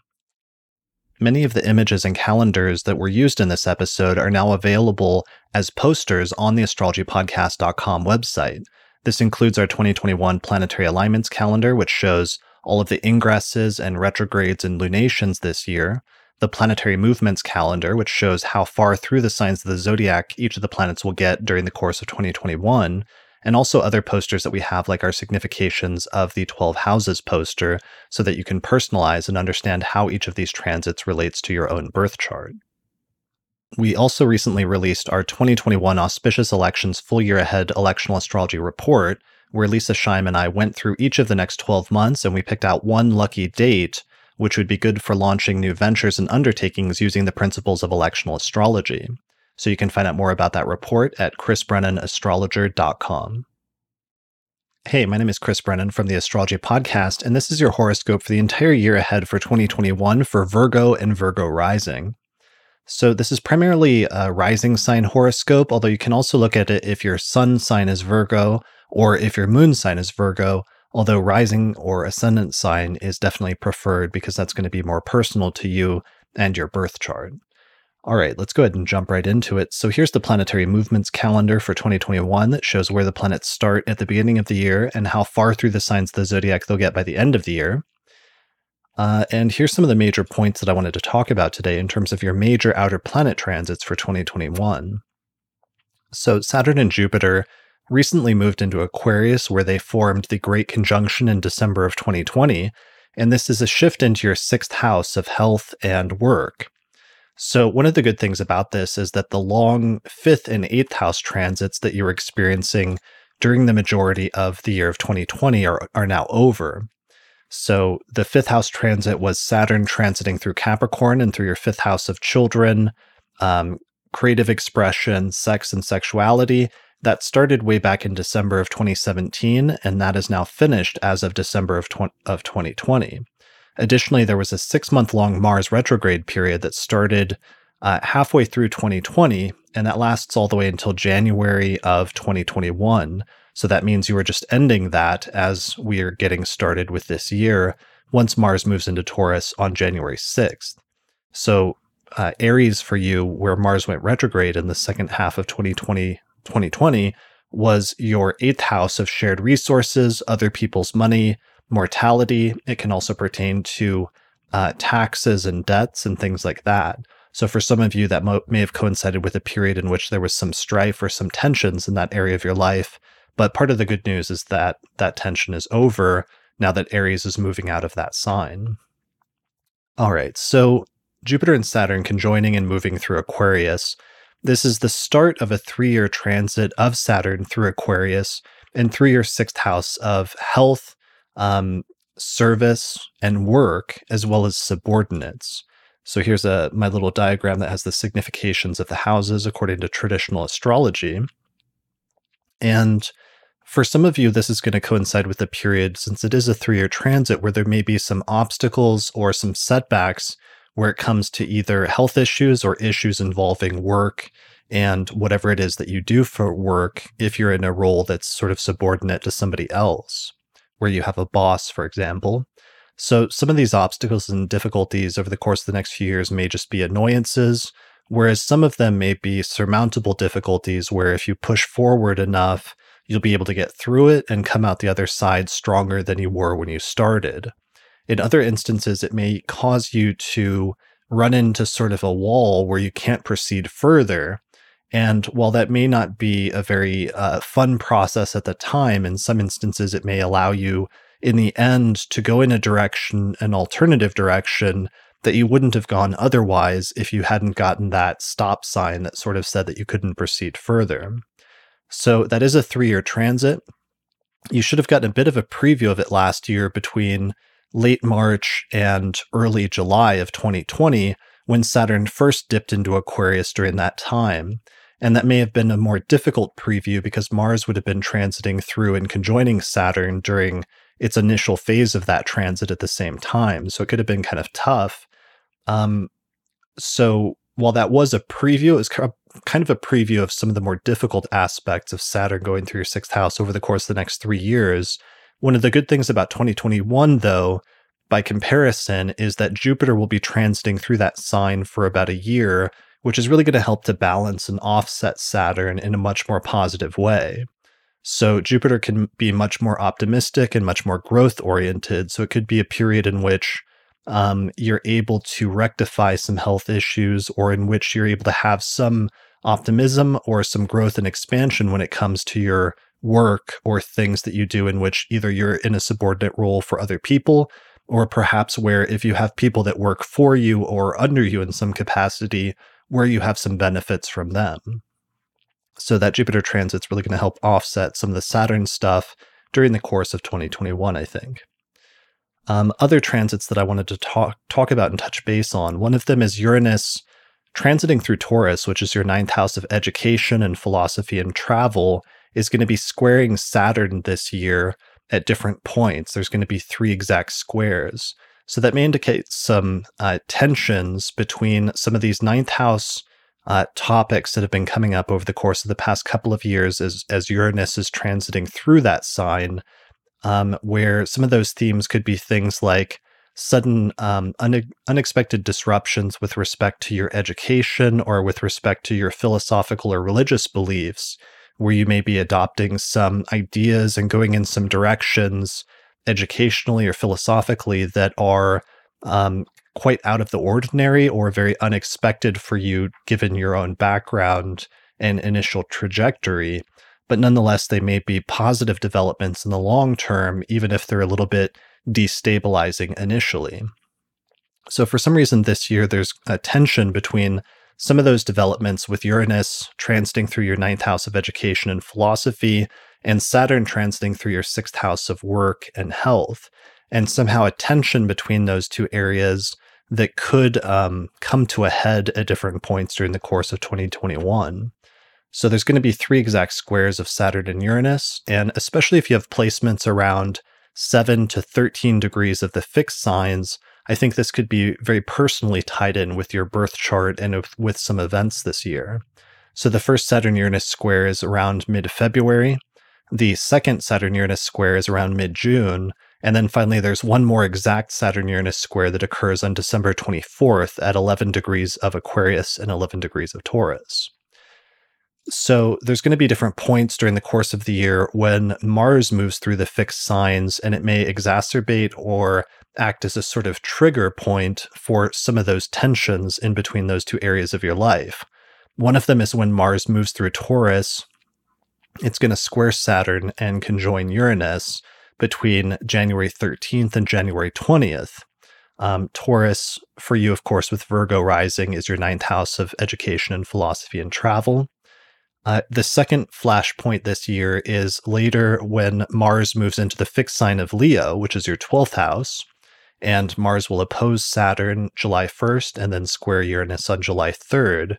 And then finally, there's going to be one more fixed sign transit for Mars when it goes through Scorpio, which is your third house of communication, between November 10th and November 17th. It's going to form exact aspects with Saturn and Uranus one more time this year. So this could be important trigger points in terms of that tension between your ninth house of education and philosophy and your sixth house of work and health to pay attention to during the course of this year.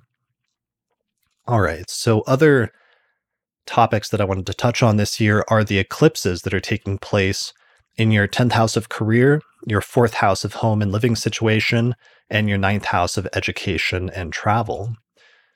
So we can see, here's a little chart that lists the dates for the eclipses. So there's a lunar eclipse in Sagittarius, May 26th, and it's paired with a solar eclipse in Gemini on June 10th. So this, of course, is important for you because Gemini is your 10th house of career, reputation, social standing, and overall life direction. And having a lunar eclipse take place, a solar eclipse take place there on June 10th is going to be a major beginning, where you're going to experience major beginnings and major endings in that sphere of your life.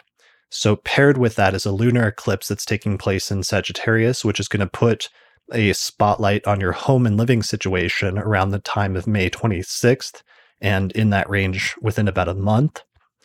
So what's activated here is actually not something new. It's actually a continuation of an eclipse series that started in 2020, possibly going back to June of 2020, but especially by late November of 2020, there was an eclipse in Gemini in your 10th house. And on December 14th of 2020, there was a solar eclipse in Sagittarius in your 4th house of home and living situation. So this is an entire period, about a year and a half period, where the eclipses are just bouncing back and forth between the house that represents your public life and the house that represents your private life. And so there's going to be some restructuring in those areas, and great endings as well as great beginnings, where you're starting and ending new things in those two spheres of your life and coming to a better realization how they're not as separate as they seem, but in fact, your public life and your private life are very intimately interconnected. And when there's a major change in one, sometimes that can affect a major change in the other at the same time. So starting and stopping jobs or a new major career direction and going in a life direction, having starting and stopping or starting a new project at home in terms of your home and living situation, or with respect to people in your home, such as your parents or other family members, can be major, pretty standard, straightforward significations when you start having eclipses take place in the 4th and 10th houses. So that's the first eclipse hits that take place in the second quarter of the year. The other set of eclipses happened later in the year in November and early December. So this is first a partial lunar eclipse that happens in Taurus in your 10th house of education and philosophy and travel on November 19th. And then there's a total solar eclipse December 4th in Sagittarius back in your 4th house of your home and living situation. So on the one hand, I believe that's the final eclipse in the Sagittarius Gemini eclipse series. So whatever the circumstances surrounding your home and living situation are that are coinciding with that eclipse, that should bring them to some sense of completion at that time in December. But the eclipse in Taurus is opening up a whole new eclipse series that's going to become much more prominent in 2022, when you get a whole series of eclipses bouncing back and forth between your 9th house of education and your 3rd house of communication and travel. So the Taurus one is one to pay attention to, because it may represent some sort of culmination or some sort of shift in focus more towards 9th house activities that really picks up later in the year in terms of your personal belief system becoming more important and gaining more focus. And then eventually in 2022, you're going to have to learn how to communicate some of those things that you've learned and some of those new directions that you've gone in terms of your personal philosophy as a result of the Taurus eclipses in your 9th house. But it's really something that just starts getting going at the very tail end of 2021. And I wanted to mention it here because some of those changes are going to become much more important as we lead forward into 2022 next year. All right. The last thing I wanted to mention here is Jupiter ingressing into Pisces at the very end of December of 2021 begins a very long transit, a year-long transit in 2022 of Jupiter moving into your 7th house of relationships. So if you have Virgo rising, then that automatically means that Pisces is your 7th house of relationships. And this could begin a very fruitful period of growth and development and expansion when it comes to either romantic relationships in your life or business partnerships and other types of one-on-one relationships that you have with specific individuals. So that looks like a pretty good and pretty optimistic transit, even though it doesn't begin until December. It doesn't begin in earnest until December of 2021. I wanted to mention it because there's going to be a little bit of a preview period earlier in the year in the second quarter of 2021 that you should pay attention to. So that preview period takes place starting on May 13th when Jupiter moves into Pisces, and it just sort of dips into that sign for a couple of months, moving in to Pisces for the first time in mid-May. Then Jupiter stations retrograde at, I think, 1 degree of Pisces on June 20th, which is the solstice. And then finally, Jupiter retrogrades out and moves back into Aquarius for the rest of the year, starting on July 28th. So it's just a 2-month period between mid-May and mid-July when Jupiter will dip into your 7th house, and you may see some new developments taking place in the sphere of relationships. So that could indicate new relationships starting at this time, or it could indicate a further development and a sort of confirmation and stabilization of existing relationships that makes them more permanent than they had been in the past. So pay attention to that preview period between May and July, because that's going to give you a lot of insight into the longer term Jupiter transit through your 7th house of relationships that's really going to start in earnest in December, starting on December 28th of 2021. So that's definitely something to look forward to and something to be optimistic about not just 2021, but also 2022. All right, I think that is it in terms of what I meant to focus on and touch on for this forecast for Virgo and Virgo rising for the entire year ahead of 2021. So thanks a lot for watching. Good luck this year, and I'll see you again next year for the forecast for 2022. Many of the images and calendars that were used in this episode are now available as posters on the astrologypodcast.com website. This includes our 2021 planetary alignments calendar, which shows all of the ingresses and retrogrades and lunations this year, the planetary movements calendar, which shows how far through the signs of the zodiac each of the planets will get during the course of 2021, and also other posters that we have, like our significations of the 12 houses poster, so that you can personalize and understand how each of these transits relates to your own birth chart. We also recently released our 2021 Auspicious Elections Full Year Ahead Electional Astrology Report, where Lisa Scheim and I went through each of the next 12 months and we picked out one lucky date, which would be good for launching new ventures and undertakings using the principles of electional astrology. So you can find out more about that report at chrisbrennanastrologer.com. Hey, my name is Chris Brennan from the Astrology Podcast, and this is your horoscope for the entire year ahead for Libra rising for the year of 2021. So you can look at these horoscopes from the perspective of your sun sign, if your sun is in Libra, or your moon sign, if your moon is in Libra, but your rising sign or ascendant in Libra is preferred, since that'll be more personal to you based on your birth chart. All right, so let's go ahead and jump right into it. So here's the planetary movements calendar that shows where the planets will start at the beginning of the year and where they'll end up in the signs of the zodiac by the end of the year. So some of the main points that I wanted to focus on this year for Libra is that Saturn and Jupiter have recently moved into your fifth house of children, creative expression, and sex and sexuality. Here's a diagram that shows the significations of the fifth house according to most traditions of Western astrology. So this is the Saturn-Jupiter conjunction that occurred, the Great Conjunction in Aquarius back in December, but that Great Conjunction in your fifth house is actually going to be active for pretty much the entirety of 2021, where Saturn is starting a three-year transit through that sign, and Jupiter is going to be transiting through that sign until December of 2021, until the end of this year, so pretty much the entire year. So these are long-term transits. Saturn, on the one hand, part of the good news is that you've just ended some long-term transits of Saturn through your fourth house of your home and living situation and family. So sometimes that can be a period that can coincide with setbacks or obstacles or difficulties with respect to your living situation or your relationship with your parents or situations happening in your parents and your private life. So it's kind of a positive thing that you've finished that transit, which started way back in December of 2017.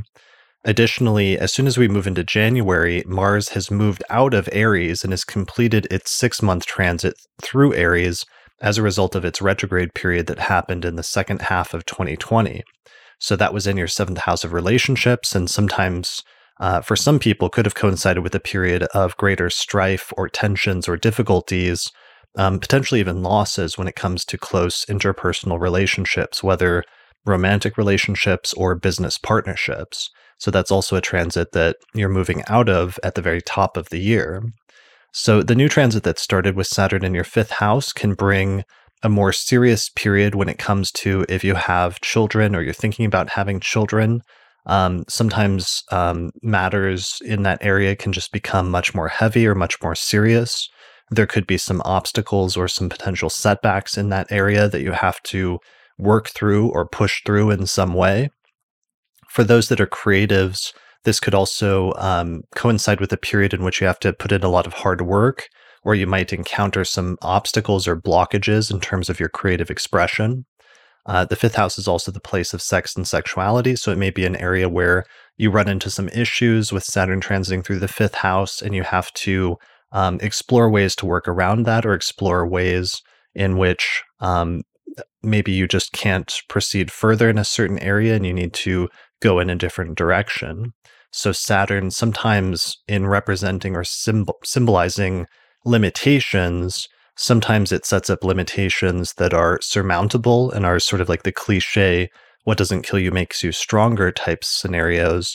But other times it can just set up a wall that is not surmountable and that you have to then cope with the new understanding or the new information in your life that you've met an area where you cannot proceed further.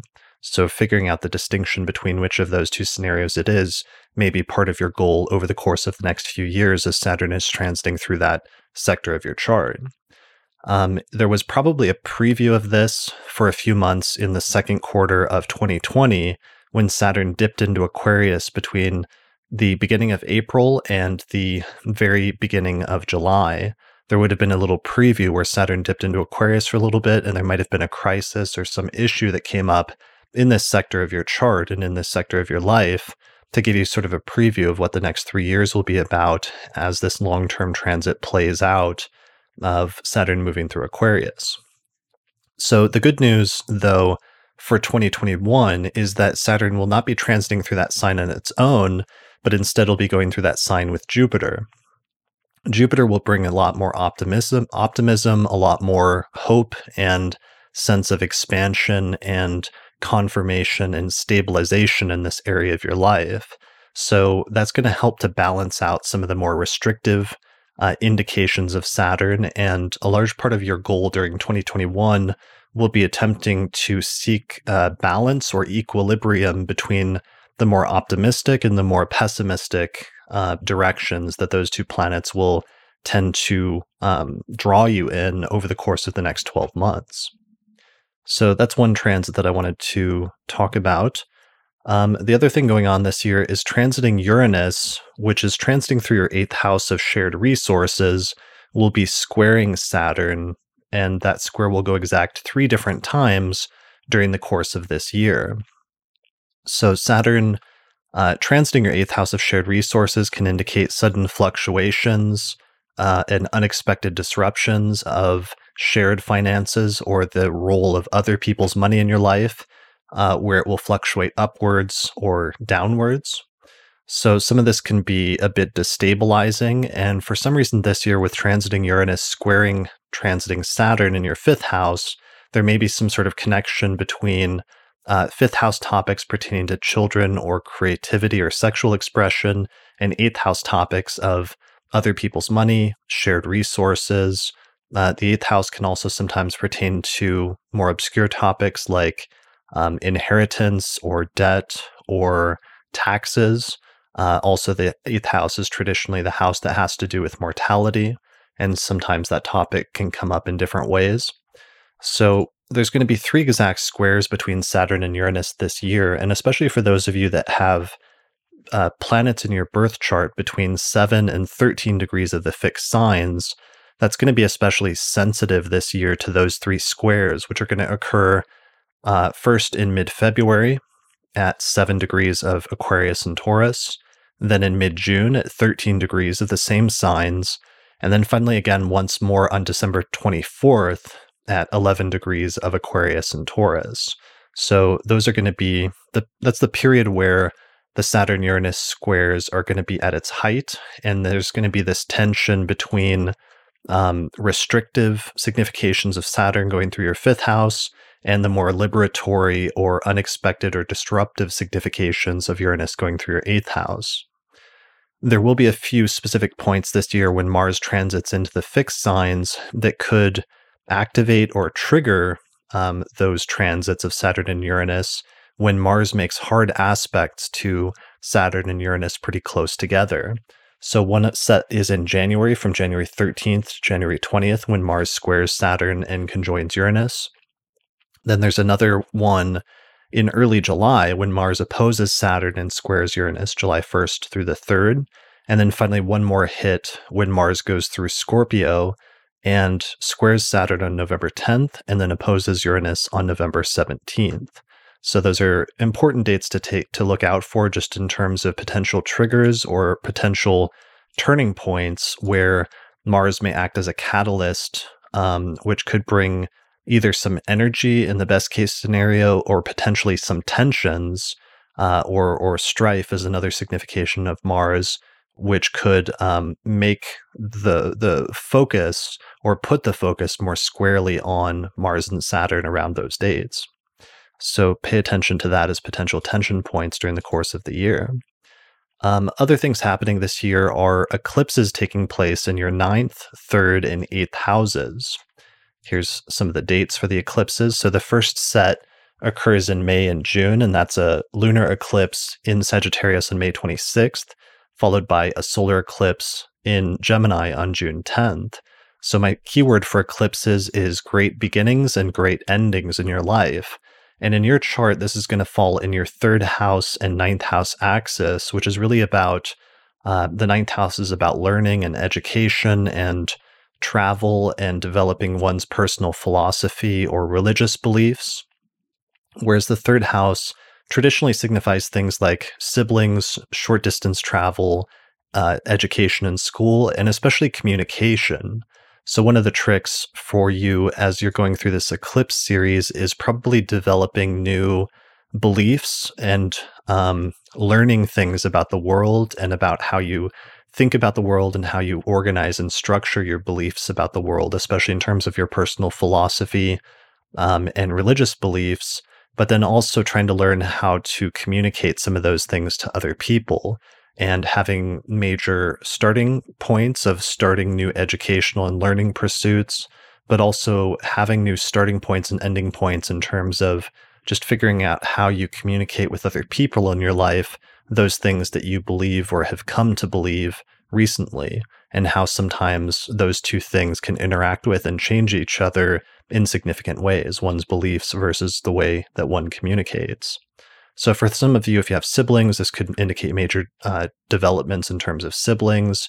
For those of you that have any interaction with foreign countries or people from cultures that are much different from your own, they could start playing a much more significant role in your life at this point with those eclipses taking place in your 9th house.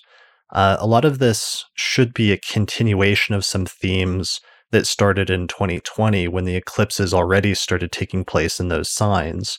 First back in June with an eclipse in Sagittarius, and then especially from late November and early December of 2020, there was a lunar eclipse in Gemini in your 9th house and a solar eclipse in Sagittarius on December 14th in Sagittarius. So the eclipse series this year is more of a continuation of that rather than something that's going to be brand new and sort of out of nowhere. You should already have some sense of what that's about at this point in your life.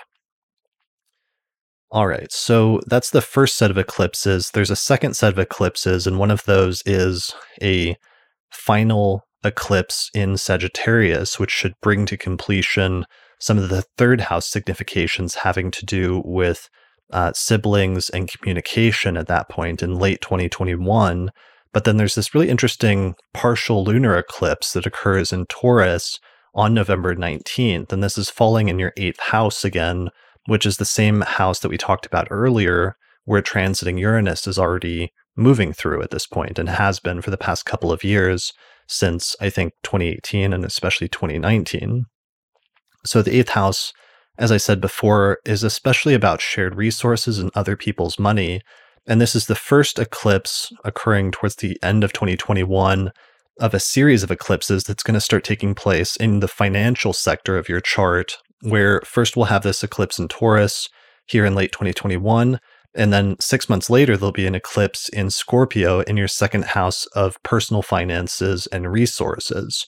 So there's a shift that starts happening late in 2021 where it moves out of the eclipses move out of the educational and communicative sector of your chart, and they start instead highlighting major beginnings and major endings when it comes to financial matters in your life and matters pertaining to personal possessions and the role that that plays both in terms of your own possessions as well as the money or resources that belong to other people in your life in general. So that's sort of a starting point. It doesn't fully happen in 2021, but I wanted to mention it because it's opening a sequence of events that's going to carry through into the entirety of 2022 and possibly into some themes that will come up in 2023. So pay attention to anything that starts to arise in that area of your life starting in November of 2021. All right, let's see what other main points I meant to mention here. The last thing I would mention is just Jupiter ingressing into Pisces and into your sixth house of work and health in late December of 2021.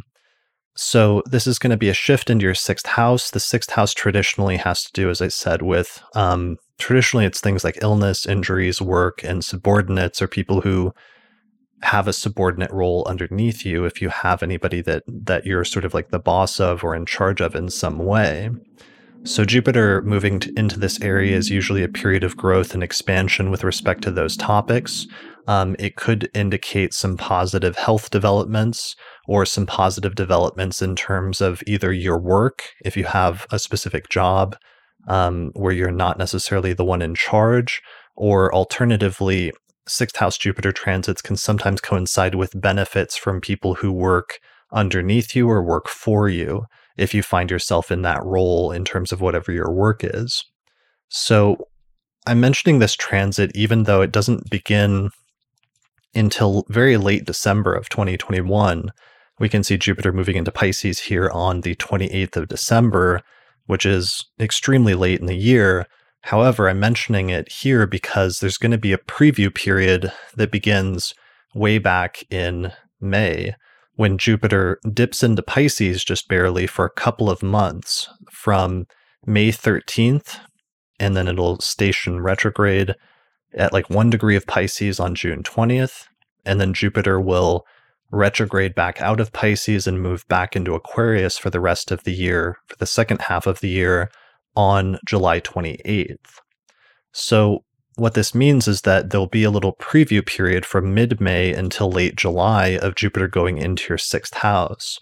So one of my recommendations would be to pay attention to any developments that take place in your sixth house around that time, especially in terms of health matters or matters pertaining to work, because you're going to find that those become much larger themes in 2022 when Jupiter returns to Pisces to stay for the entirety of the next year.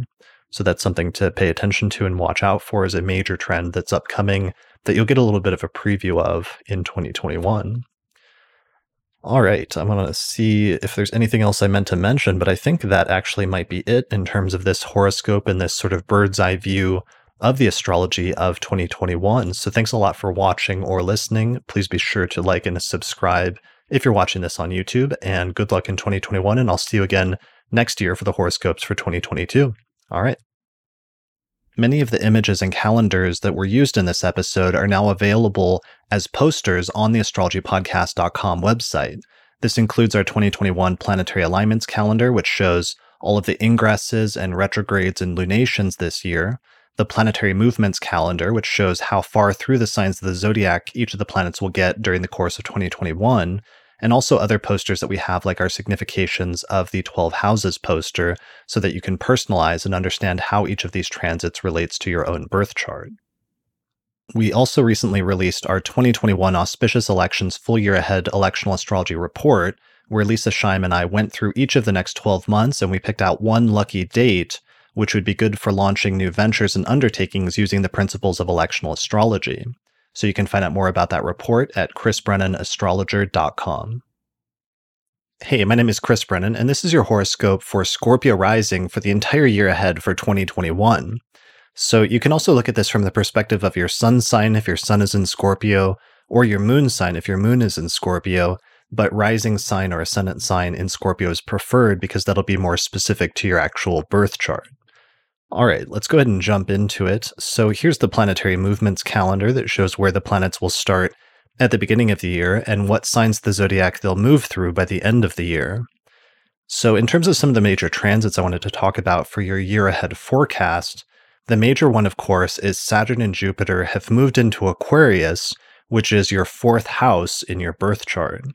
So the fourth house is the house of the home, the living situation, the parents, and the private life in general, opposite to your 10th house, which is more about your public life.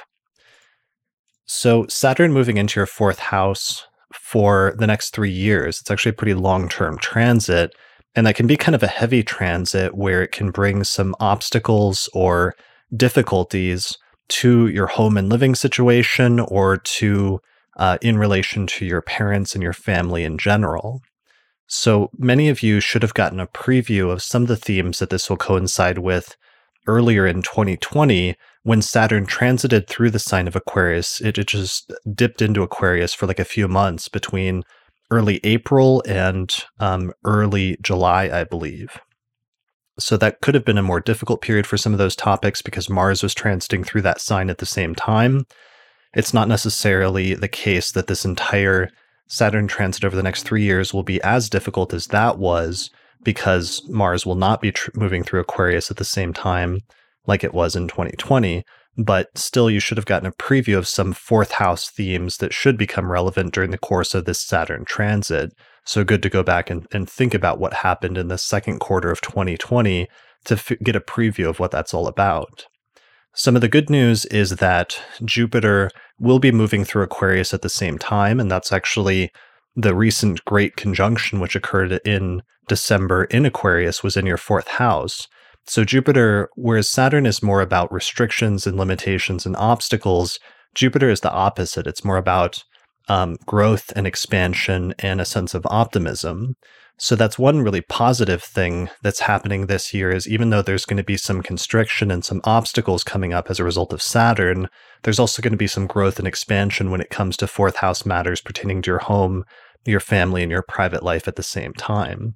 And that Jupiter transit is going to be lasting for about 1 year, all the way until December of 2021. So it's going to be more or less relevant to you for the entirety of this year. So those two planets moving into Aquarius also ended a long 3-year transit of Saturn through your third house of siblings, communication, short-distance travel, and education.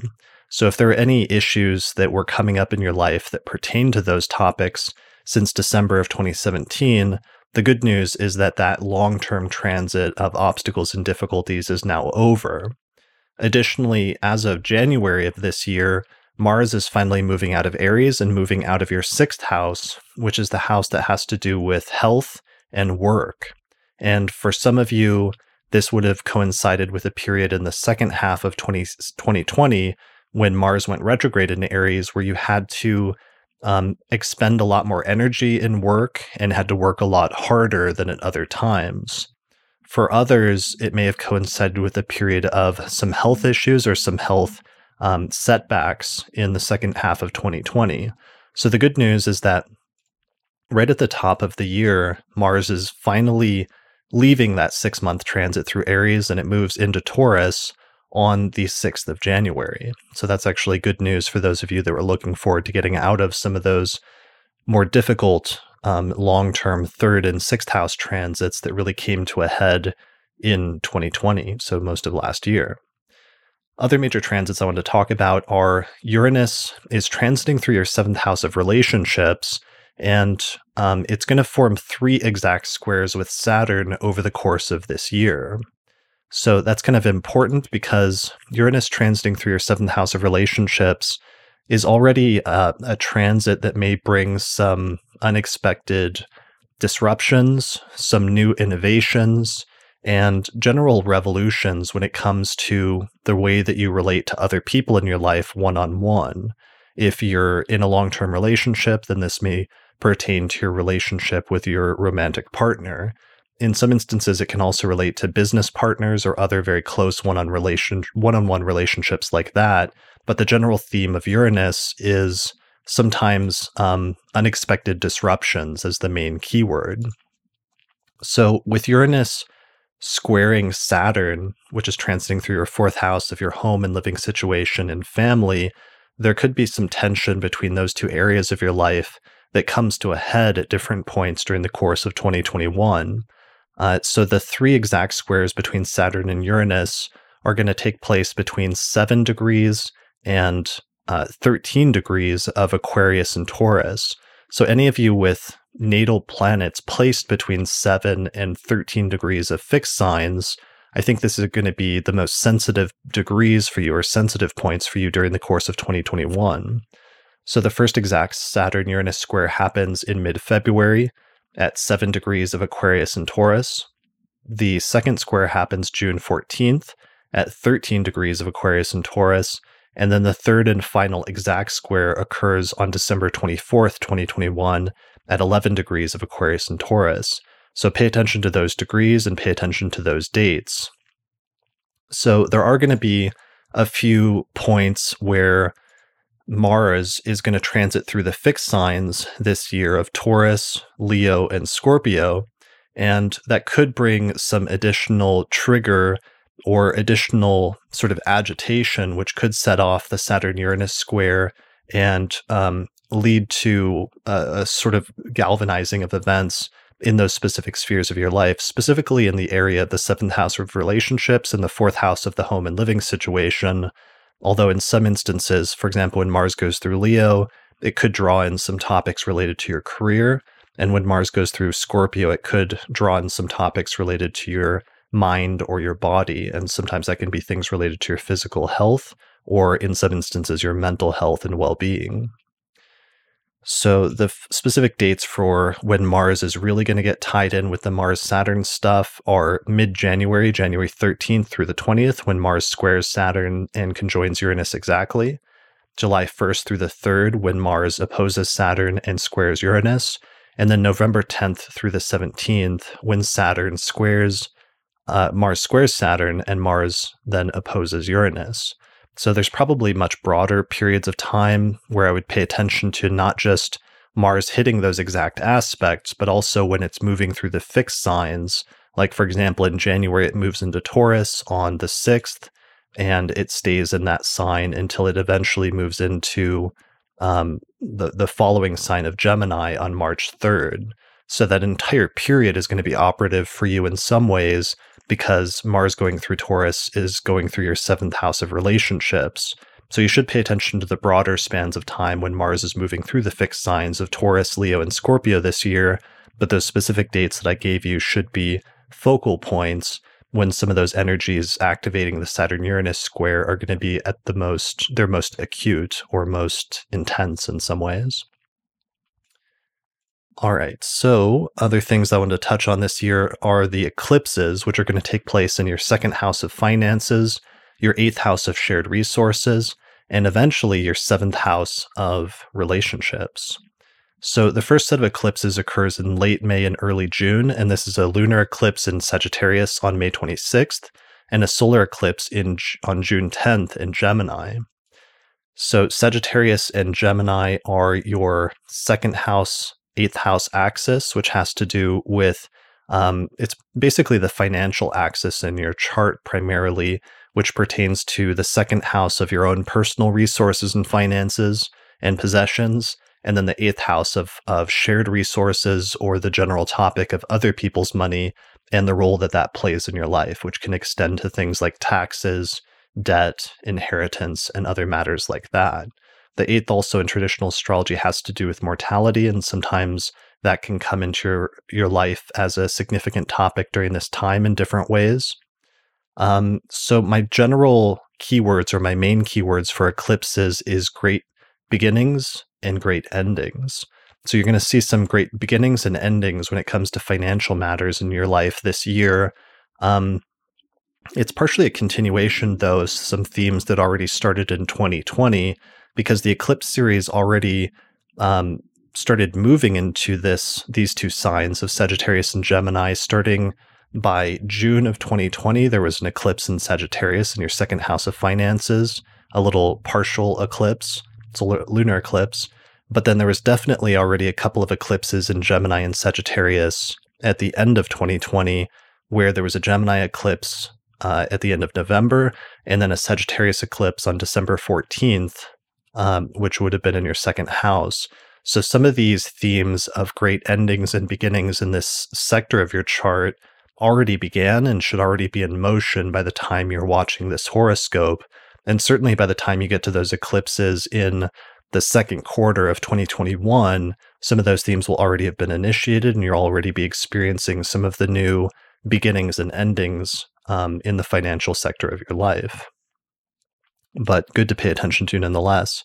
So that's the first set of eclipses. The second set of eclipses, we see the closing down of that cycle or series of eclipses in your second house with a total solar eclipse in Sagittarius on December 4th, which will bring to conclusion the sequence of events that have to do with your personal finances and personal possessions at that time, will sort of be wrapped up and brought to completion around the time of that eclipse and in the 6 months following it.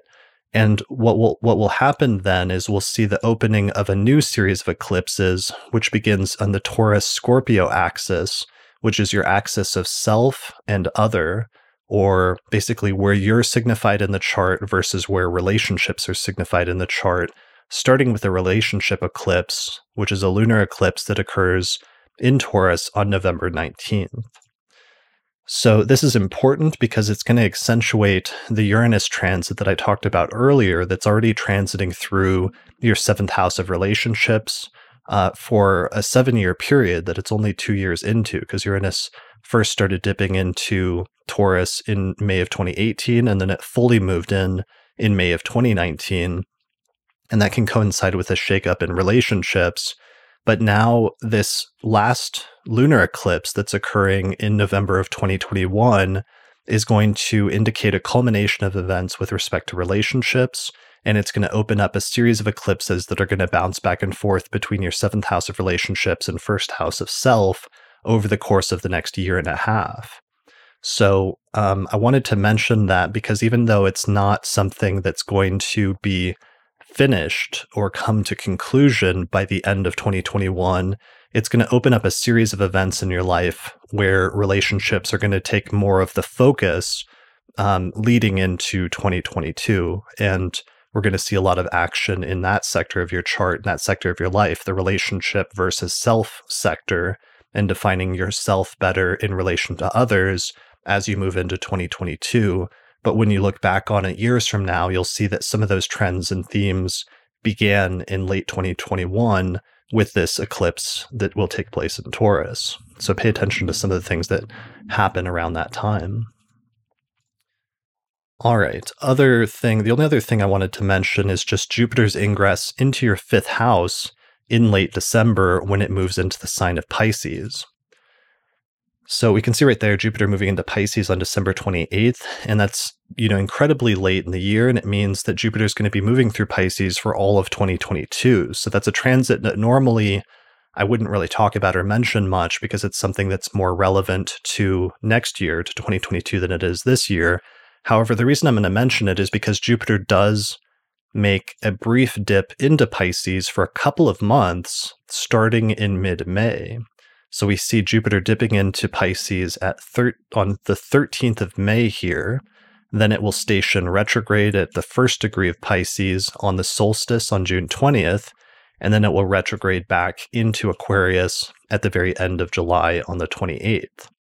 So what that means is that because Jupiter is actually going to dip into Pisces for a couple of months there in the middle of 2021 or the second quarter of 2021, you want to pay attention to it because that's going to be a preview of some major themes that are going to come up in 2022.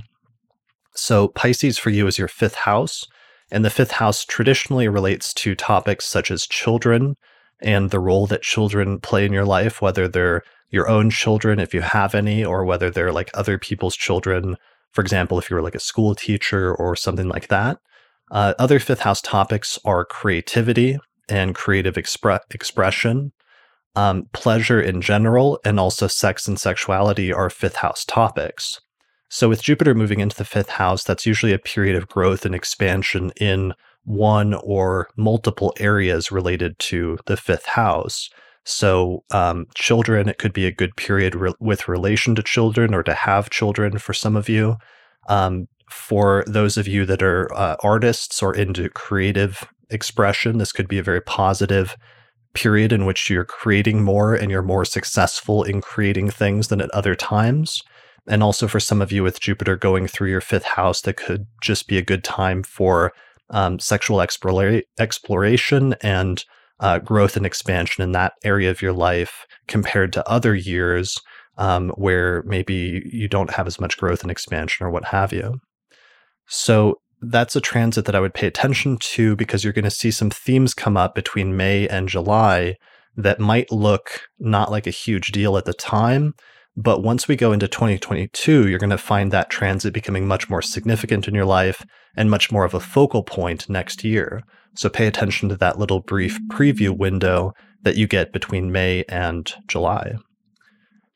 All right, I think that is it, and those are the major transits that I wanted to mention for those of you with Scorpio rising for the year of 2021.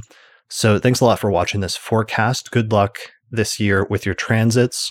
Let me know how things go in the comments section, and I will see you again next year for the horoscope forecast for 2022. So good luck. Many of the images and calendars that were used in this episode are now available as posters on the astrologypodcast.com website. This includes our 2021 Planetary Alignments calendar, which shows all of the ingresses and retrogrades and lunations this year, the Planetary Movements calendar, which shows how far through the signs of the zodiac each of the planets will get during the course of 2021, and also other posters that we have, like our significations of the 12 houses poster, so that you can personalize and understand how each of these transits relates to your own birth chart. We also recently released our 2021 Auspicious Elections Full Year Ahead Electional Astrology Report, where Lisa Scheim and I went through each of the next 12 months and we picked out one lucky date, which would be good for launching new ventures and undertakings using the principles of electional astrology. So you can find out more about that report at chrisbrennanastrologer.com. Hey, my name is Chris Brennan, and this is your horoscope for Sagittarius rising for the entire year ahead of 2021. So let's go ahead and jump into it. These horoscopes can be read from your sun sign, if your sun is in Sagittarius, or your moon sign, if your moon is in Sagittarius, but your rising sign or ascendant sign is preferred, since that's going to be more personal to you based on your actual birth chart and time of birth. So let's take a look at the Planetary Movements calendar, which shows where the planets will start at the beginning of the year and how far through the signs of the zodiac they'll get by the end of the year. Some of the main points that I wanted to talk about, the first one is the recent great conjunction of Saturn-Jupiter occurred in your third house of communication, siblings, short-distance travel, and education. So on the one hand, this is the beginning of a three-year transit of Saturn through that sign, through the sign of Aquarius and through your third house. And Saturn can be more of a constrictive energy that can have to do with obstacles and sometimes setbacks or difficulties when it comes to the sphere of communication. If you have siblings, it can be about your relationship with your siblings and some tensions there that may have to be worked out. But ultimately, for many of you, especially those of you with day charts, these will be constructive obstacles that once you encounter them, you'll eventually be able to overcome them and come out of it stronger and having improved communications as a result. So you should have gotten a little bit of a preview of what this transit will be about last year when Saturn dipped into Aquarius from the beginning of April until the beginning of July. It just moved into the first degree or two of Aquarius and then retrograded back out into Capricorn. But that should have given you a little bit of a preview of what this third house transit is going to be all about for the course of the next 2 to 3 years that Saturn will be moving through that sign. So that's a little bit more challenging, but potentially constructive. The good news is that the first year of that transit, Saturn is going to be accompanied by Jupiter, which also moved into Aquarius in December of 2020, and will stay there all the way until December of 2021. So Jupiter is more about growth and expansion and optimism. So there's going to be an expansion in this area of your life in addition to some of the consolidating or constrictive significations of Saturn. So this could be about learning how to communicate what you know, learning how to communicate more effectively, and potentially getting some benefits as a result of communication in the process. There may also be some benefits as a result of travel, and travel being a source of, or at least moving around locally being a source of benefit for you at different points in this year, and also other benefits from third house people, which would include siblings, but also sometimes extended family and relatives, and also potentially friends. So those are areas of your life where you'll have some growth and try to find balance and equilibrium between growth versus consolidation of what you have. And in some instances, you'll have to decide some things to remove from your life and some things to add or keep in your life that are working in your favor. So that'll be one of your main challenges this year. So one of the good things right at the top of the year is that with Saturn moving into Aquarius, that ends a long 3-year transit of Saturn moving through your second house of finances that started in December of 2017. So that was probably a period in which financial matters were a little bit more difficult for you. You may have encountered some major obstacles and setbacks when it comes to money or personal possessions. Last year might have been a little bit better since there would have been a mixture of Jupiter and Saturn transits. So while there may have been some consolidation and some hard lessons in 2020, there may have also been some opportunities for growth with Jupiter moving through your second house at the same time. So Jupiter has also moved on. But I think this is going to take a lot of the focus away from second house matters for most of this year, and less financial focus than previous years of your life, especially over the course of the past 2 or 3 years. So that's good news.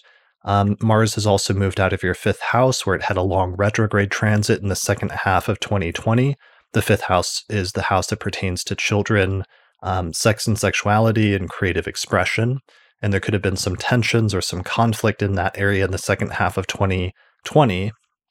But the good news is that with Mars moving into Taurus on January 6th, it's completely ending that very long, somewhat arduous 6-month transit through Aries and through your fifth house. So that's good news.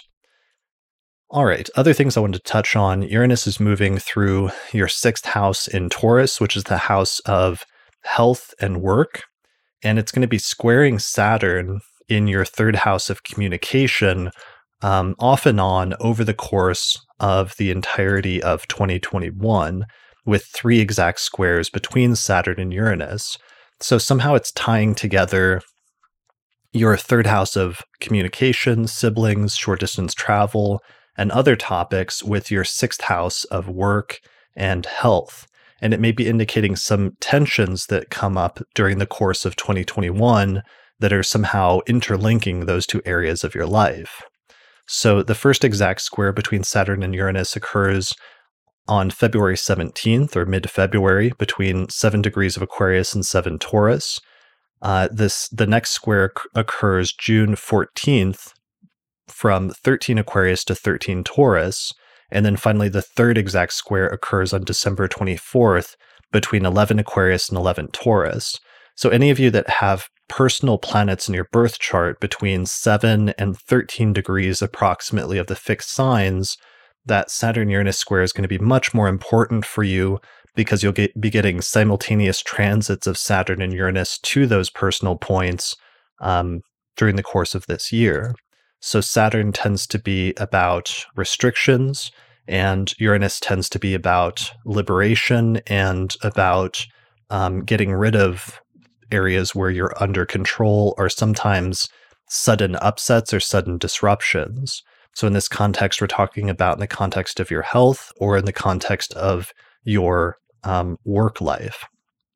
So that Uranus transit through Taurus and through your sixth house has been going on for a couple of years now, off and on, since May of 2018 and May of 2019. And it's something that still has, I think, approximately 5 more years to go. So it's going to be ongoing for quite a while. But this year, you should pay attention to the overlap between the topics of your third and sixth houses as points of tension during the course of 2021. This is going to be emphasized and kind of exacerbated, especially when transiting Mars goes through the 3 fixed signs this year of Taurus, Leo, and Scorpio, where it's going to form exact hard aspects with Saturn and Uranus. And that may act as a sort of trigger where there's a sudden intensification of pressure in those areas of your life at that time. So for example, in mid-January, Mars squares Saturn on January 13th, and then it conjoins Uranus on January 20th. Then again, later in the year on July 1st and 3rd, Mars opposes Saturn and then squares Uranus. Then finally in mid-November, Mars squares Saturn and then opposes Uranus November 10th and November 17th. So those are kind of pressure points this year where if there are tensions in those areas of your life, I'd expect that would be when things sort of come to a head so that it forces you to address address it and kind of open a pressure release valve in order to remove some of the pressure from that area of your life before things kind of explode or become much more serious or sort of out of control in some way. So those are some of the tense parts of the year with the Mars transits hitting the Saturn-Uranus. Other things that I wanted to talk about that are especially important and are perhaps more important for you than many of the other rising signs are the eclipses that are going to take place this year in Sagittarius and Gemini especially, which is your first house of self and your seventh house of relationships. So the first eclipse set they always come in pairs, is going to take place in the second quarter of 2021, starting first with a total lunar eclipse in Sagittarius on May 26th in your first house of mind, body, self, and appearance. So that should be a culmination of events because it's a lunar eclipse that had started 6 months earlier in December of 2020 when there was a solar eclipse that took place in the same sign of Sagittarius. Then a couple weeks later, there's going to be a solar eclipse in the sign of Gemini in the house of relationships, partnership, marriage, and other people in your life on June 10th. So this is a continuation of a series of eclipses that really started around June of 2020, but definitely picked up in late 2020, starting in late November when there was an eclipse in Gemini in your seventh house, a lunar eclipse, and then on December 14th when there's a solar eclipse in Sagittarius in your first house of self. So the eclipse series in 2021 is just a continuation of some of these themes of, my keywords for eclipses are major beginnings and major endings when it comes to the topics of self and relationships in your life, and especially the things that you do in order to balance those two areas in terms of balancing what you need to do to maintain your own self and your mental and physical vitality versus what you need to do in order to maintain your relationships and to maintain the sort of give and take between those two areas of your life. That's going to be one of your major lessons this year that you're going to be going back and forth between and trying to maintain, perhaps having to put more energy into one area or the other at different points, depending on where the eclipses are falling at different times in the year. But major beginnings and some major changes in those two areas of your life is one of the most distinguishing factors of 2021. So that's the first eclipse series. Then there's a second eclipse series that occurs later in the year in November and December, where on December 4th, we get the final solar eclipse, which is going to occur in Sagittarius, which will be the final one of that series in your first house of self. But then in November, there's an interesting thing where the eclipses shift into another set of signs, and we get a lunar eclipse, which occurs in Taurus on November 19th. So that's in your sixth house of work and health. And so this is the beginning of a series of eclipses that's really going to take place mainly in 2022, but it's kind of a preview of some of the themes that are to come when the eclipses start happening in Taurus and Scorpio over the course of the next couple of years. And we get the very first one of that eclipse series here in November of 2021 in your sixth house. So because it's a lunar eclipse, I would expect it to indicate a culmination of events or shining a sort of spotlight suddenly, where much more of your focus will suddenly become on sixth house matters pertaining to either your health and maintaining health and what it takes to maintain good health, or alternatively towards your work and what you have to do for work in order to get by and survive and support yourself materially and financially. So I don't know that that's necessarily going to all happen at once, but instead it's opening sort of a window that's going to become more significant as we move forward into 2022. But when you look back on it years later, you may find that some of the themes that then played out over the next couple of years really began in November of 2021 with this first lunar eclipse in Taurus. So pay attention to it. All right, there was only one other major thing that I wanted to touch on for your horoscope for 2021, and that is Jupiter's ingress into Pisces in late December of 2021, which is into your fourth house of your home, your living situation, your parents, and your private life. So Jupiter, of course, is the planet of growth and expansion and optimism, and this could indicate some new developments and new growth and developments with respect to your home and living situation, or with respect to something happening in the life of your family and your private life, opposite to the 10th house, which is your public life and your work and your career. So that can be a good period for all of those things. It doesn't begin until very late December of 2021 when Jupiter moves into Pisces on the 28th. So normally it's not something that I would include in a forecast for 2021 because it's mainly a transit that's going to take place over the course of 12 months in 2022. However, the reason I'm mentioning it is because starting in May, there's going to be this preview period where Jupiter it zooms through Aquarius in the first few months of the year, and then it just barely dips into Pisces starting on the 13th of May. So it actually goes into your fourth house for a couple of months and begins a 2-month preview period of what that transit into your fourth house is going to be like for the entirety of 2022. So pay attention to that. Jupiter goes into Pisces starting on May 13th. Then it stations retrograde on the solstice on the 20th of June, and then it retrogrades out of Pisces and moves back into Aquarius by the 28th of July. We can see it there moving back into Aquarius, and then it moves back into your third house of communication where it has unfinished business that it needs to finish up during the course of the second half of 2021. But I want you to pay attention to that brief little 2-month dip into Pisces because it's going to indicate themes that are going to become much more prominent and much more significant and positive as your ruling planet moves into your fourth house for the entirety of next year. So it should be some good developments with respect to home and living situation, family, and private life.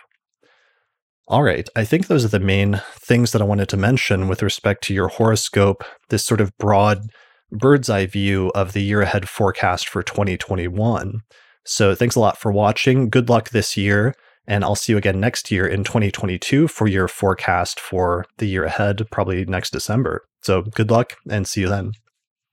Many of the images and calendars that were used in this episode are now available as posters on the astrologypodcast.com website.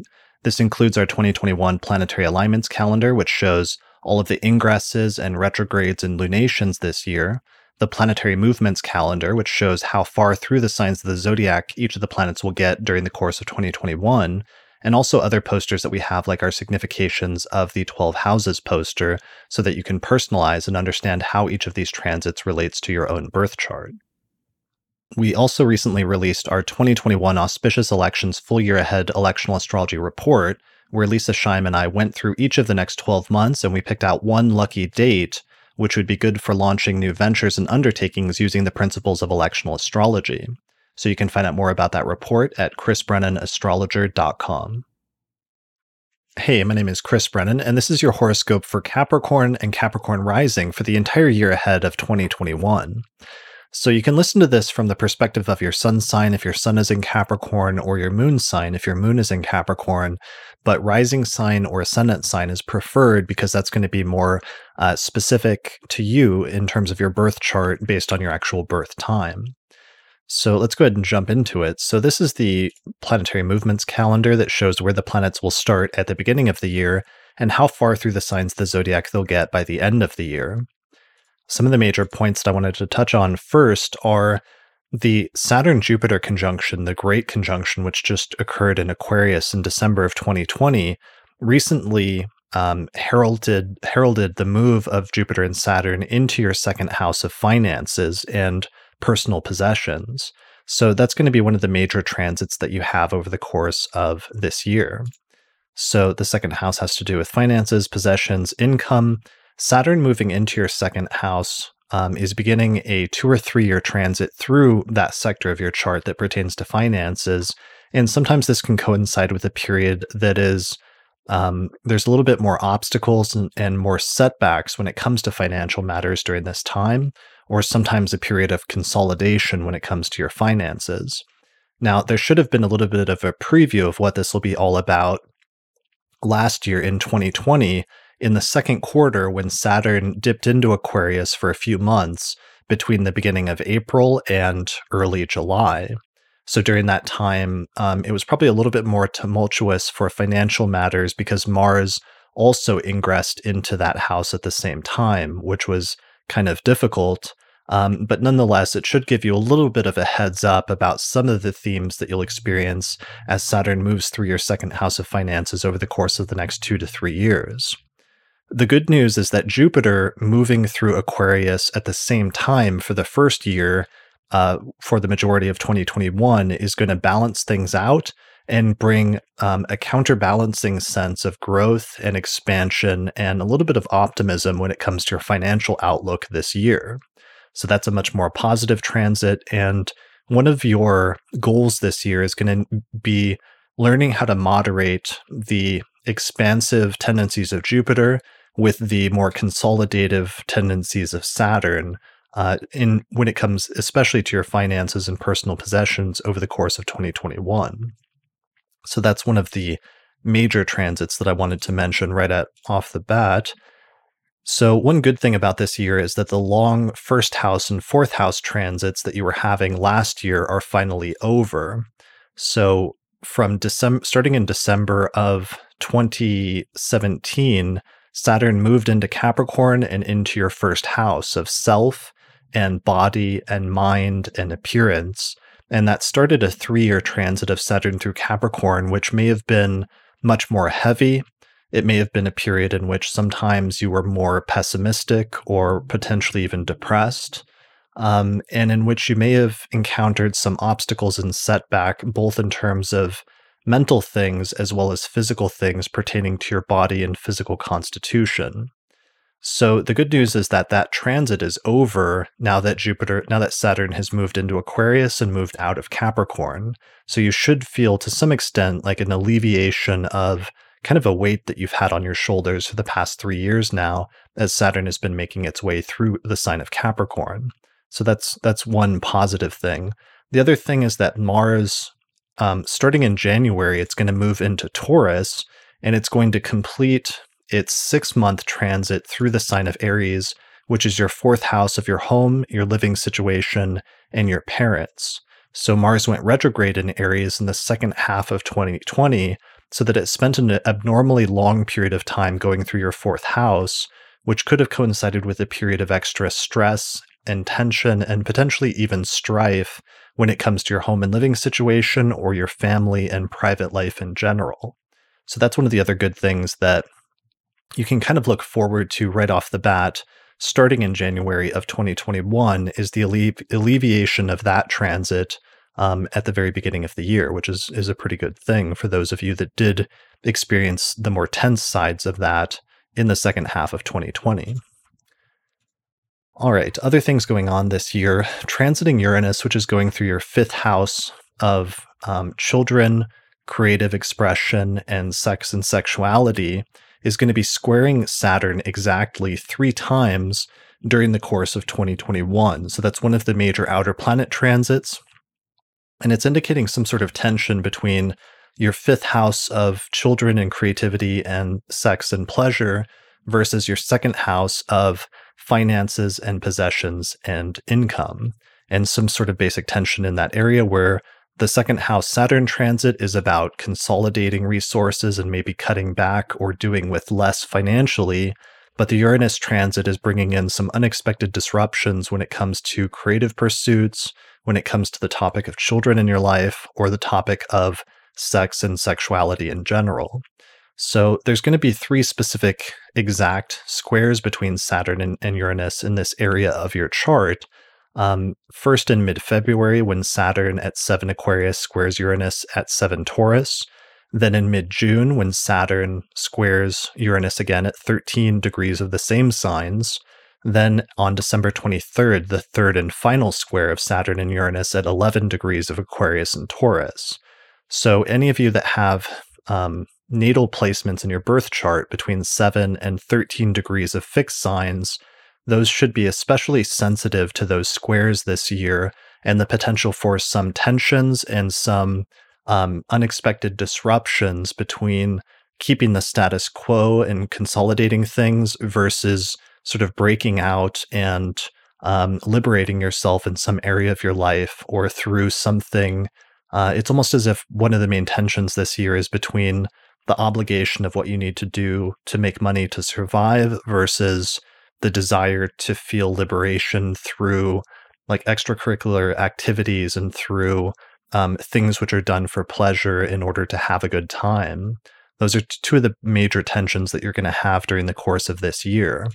And there's going to be 3 points where when Mars goes through the fixed signs of Taurus, Leo, and Scorpio, it's going to make hard aspects to Saturn and Uranus, and it's going to activate that Saturn-Uranus square in kind of a tense way. And that could be part of the flash point or the period where some of those tensions erupt and become much more the focal point of your life during those times. So 3 periods that I want to highlight in particular are when Mars forms the exact hard aspects of a square conjunction and opposition to transiting Saturn and Uranus. The first one is between January 13th and 20th when Mars squares Saturn and then conjoins Uranus. Then again, July 1st through the 3rd when Mars opposes Saturn and squares Uranus. And then finally, November 10th through November 17th when Mars squares Saturn and then opposes Uranus. So those are 3 points generally where it'll sort of peak in terms of the intensity of the Saturn-Uranus squares really getting activated by Mars at that time. And there'll be good periods to pay attention to those two areas of your life as a potential breaking point where some of the tensions may erupt into something that you have to actually deal with and address rather than just being able to sort of sweep it under the rug as you may have been able to do in the past. All right, so the other things that I wanted to mention for this year that are important for you are the eclipses that are taking place in your 12th, 6th, and 5th houses. So the 12th and 6th house eclipses are taking place in Sagittarius and Gemini. So the first one is a lunar eclipse in Sagittarius on May 26th in your 12th house. And then there's a solar eclipse 2 weeks later on June 10th at 19 degrees of Gemini. So this is your 6th and 12th house axis, and the major keywords that I have for the 6th house are work and health, and the 12th house axis or the 12th house topics have to do with things like seclusion, mental health, as opposed to the physical health that is more related to the 6th house, and sometimes also dealing with people that you don't get along with in your life, or people that might even be categorized as enemies in some way, according to traditional astrology, are ones that are more likely to take a focal point in terms of those tensions coming to the surface when you start having eclipses in your 12th and 6th houses. So basically figuring out what you need to do about people that you don't get along with in your life, and perhaps having some great beginnings and great endings when it comes to those relationships. So that can also extend to matters of work, which is a major 6th house topic, and starting or ending major jobs, as well as some health matters and paying more attention to both your physical as well as your mental health, and sometimes starting new routines in order to maintain balance and equilibrium in that area of your life. So these are not necessarily new themes because this is a continuation of a series of eclipses that already started in 2020, potentially as early as June of 2020 when there was a lunar eclipse in Sagittarius, but definitely by November and December of 2020 when we had a lunar eclipse in Gemini followed by a solar eclipse in Sagittarius on December 14th, you should have already started to see some of these topics arise in that area of your life. And many of the eclipses throughout 2021 will just be a continuation of some of those themes of great endings and great beginnings. So that brings us to the second set of eclipses, because they always come in pairs, which occur late in the year in 2021. One of them is closing out the Sagittarius and Gemini eclipse series when there's a final solar eclipse at 12 degrees of Sagittarius on December 4th. And it will bring some of those themes having to do with 12th house topics to a completion that I was just talking about with the end of the series. But then also there's the opening of a new set of eclipses in a new pair of signs, beginning with a partial lunar eclipse in Taurus on November 19th. So Taurus for you is your fifth house of children, creative expression, and sex and sexuality. And this is beginning a new series of eclipses that's going to bounce back and forth between your fifth house and your 11th house of friends and groups and alliances during the course of 2022. So the shift of major beginnings and major endings is going to start taking place in the 11th house of friends and the fifth house of children. And it really opens up with this lunar eclipse in your fifth house in Taurus in November. So I wanted to mention it, even though this is something that's going to become much more prominent and much more of a focal point in 2022, just because when you look back on it in future years, you'll probably realize that the series of events that started happening in that sphere of your life really began with this lunar eclipse that's going to take place in Taurus in November, and it may accelerate some of the themes that I was talking about earlier with respect to the Uranus transit going through your fifth house and some of the sudden developments taking place as a result of that long-term transit. So the lunar eclipse is just going to put more of a spotlight on that specific area of your life starting in November. All right, other transits I wanted to mention before we wrap up your year-ahead horoscope are just the Jupiter ingress into Pisces in late December of 2021, which goes into your third house of communication, siblings, travel, and education. So even though this transit occurs very, very late in the years, we can see Jupiter going into Pisces where on December 28th, and it will stay there and primarily be moving through Pisces in 2022. So normally this isn't one that I would deal with in a year-ahead horoscope for 2021. But the reason I want to mention it here is there's going to be this really interesting preview period where Jupiter will go into Pisces earlier in the year from May until late July. So we see Jupiter move into Pisces on the 13th of May here. Then in June, it stations retrograde on the 20th, right on the solstice in Pisces. I think it's at 1 degree of Pisces. Then at the very end of July, we see Jupiter retrograding out of Pisces and moving back into Aquarius. So the reason that I mentioned that is it's basically going to give you a preview of what next year's transit of Jupiter in Pisces, where it's going to become much more of a focal point of growth and expansion and new developments when it comes to communication and learning new ways to communicate what you know, and perhaps having an expansion of some relationships with third house individuals, which can include siblings, neighbors, extended family and relatives, and some types of friendship, very close friends who are like brothers or sisters to you. You're going to see some of that start to happening already between the middle of May and late July. So take note if you start to see growth in any of those areas happening suddenly, because even if it goes away, or even if it looks like it was just a temporary thing that happens for a couple of months and then it fades out of your life, it may actually come back again starting in December of 2021, and at that point it will take on a much more significant and lasting role in your life as a period of growth and expansion with respect to those topics. So I wanted to mention it here just to give you a heads up about something that will, again, start moving or start to arise in your life in 2021, but that will end up playing a much more significant role next year in 2022. All right, I think that's it in terms of the main overview of the transits for Capricorn rising for the entire year ahead of 2021. So thanks a lot for watching this forecast. Let me know what you think in the comments section. Good luck next year, and I'll see you again next December for the forecast for 2022. So good luck and take care. Many of the images and calendars that were used in this episode are now available as posters on the astrologypodcast.com website. This includes our 2021 Planetary Alignments calendar, which shows all of the ingresses and retrogrades and lunations this year, the Planetary Movements calendar, which shows how far through the signs of the zodiac each of the planets will get during the course of 2021, and also other posters that we have, like our Significations of the 12 Houses poster, so that you can personalize and understand how each of these transits relates to your own birth chart. We also recently released our 2021 Auspicious Elections Full Year Ahead Electional Astrology Report, where Lisa Scheim and I went through each of the next 12 months and we picked out one lucky date, which would be good for launching new ventures and undertakings using the principles of electional astrology. So you can find out more about that report at chrisbrennanastrologer.com. Hey, my name is Chris Brennan, and this is your horoscope for Aquarius rising for the entire year ahead for 2021.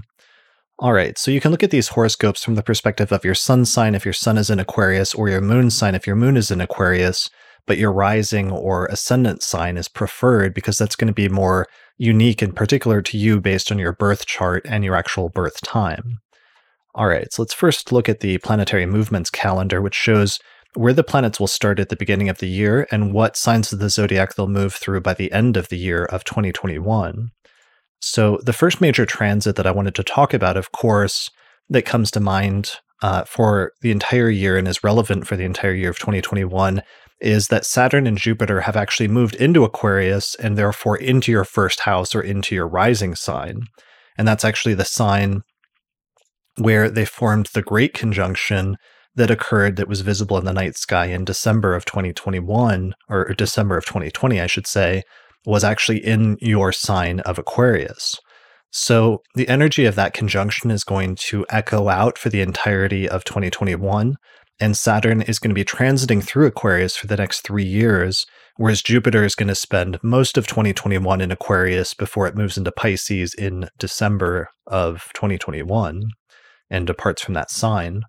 So Saturn into Aquarius and into your first house can bring some challenges or some obstacles or difficulties when it comes to matters pertaining to the first house topics, such as your mind and your body.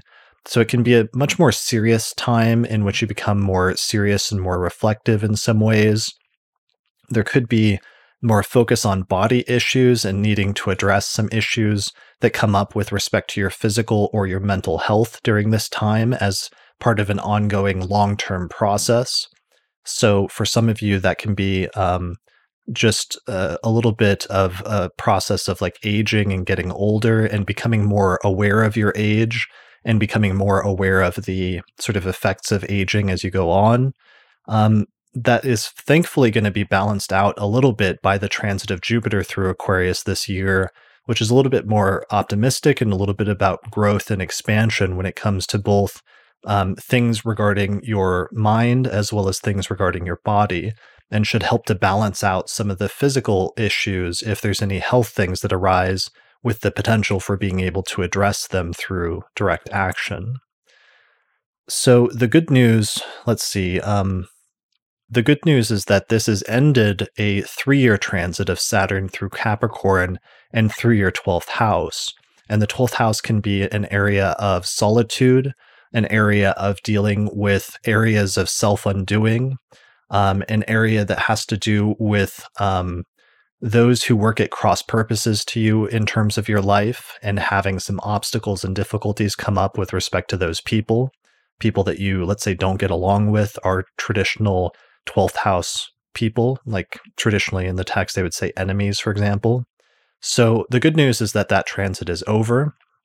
Another transit that you're ending as we start the year of 2021 is Mars went retrograde through your third house of communication and siblings and your neighborhood. And starting in January, on January 6th, Mars is going to move into Taurus. So it's going to complete this 6-month transit of Mars through your third house.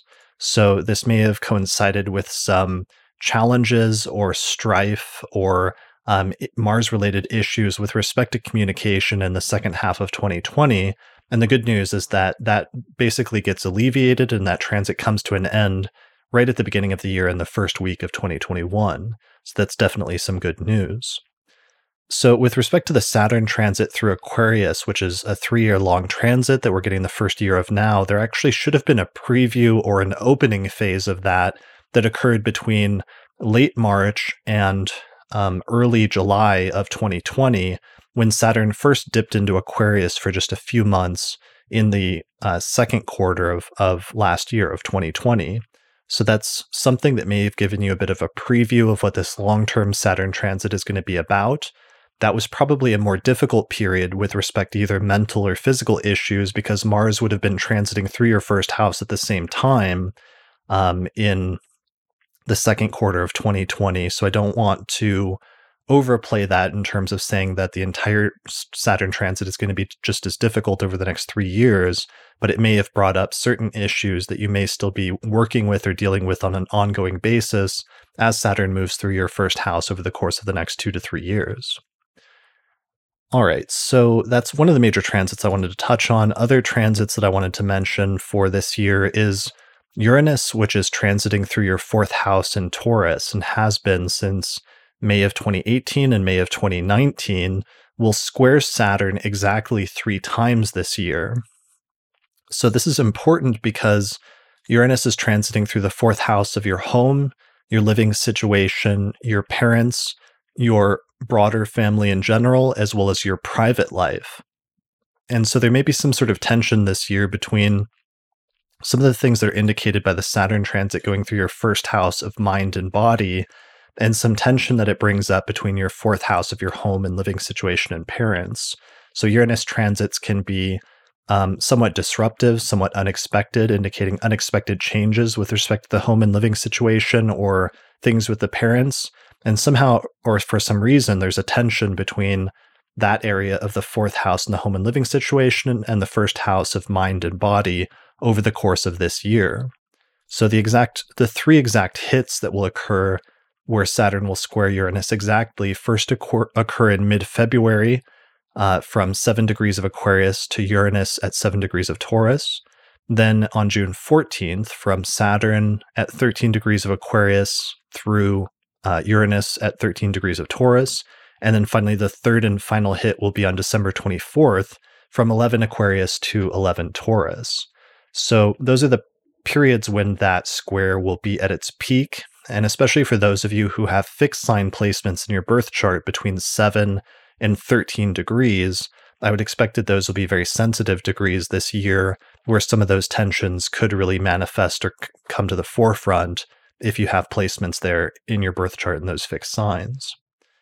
So that's going to be especially the case and maybe triggered by some of the Mars transits this year when Mars goes through the 3 fixed signs of Taurus, Leo, and Scorpio over the course of 2021, and especially when Mars makes exact hard aspects to Saturn and Uranus, first between January 13th and January 20th, when Mars squares Saturn and conjoins Uranus, then again July 1st through the 3rd, when Mars opposes Saturn and squares Uranus, and then finally again the last time, November 10th through the 17th, when Mars squares Saturn and then opposes Uranus. So if there are tensions between those 2 areas of your life, of your first house of self and your fourth house of your home and living situation and private life, then those are periods where some of those tensions could erupt or become much more prominent so that they need to be addressed at that time in order to avoid it turning into a much larger issue. So I'd pay attention to those dates especially, and also just more in general, the dates when Mars will be transiting through the 3 fixed signs of Taurus, Leo, and Scorpio this year, as it may draw in some other topics related to relationships or career.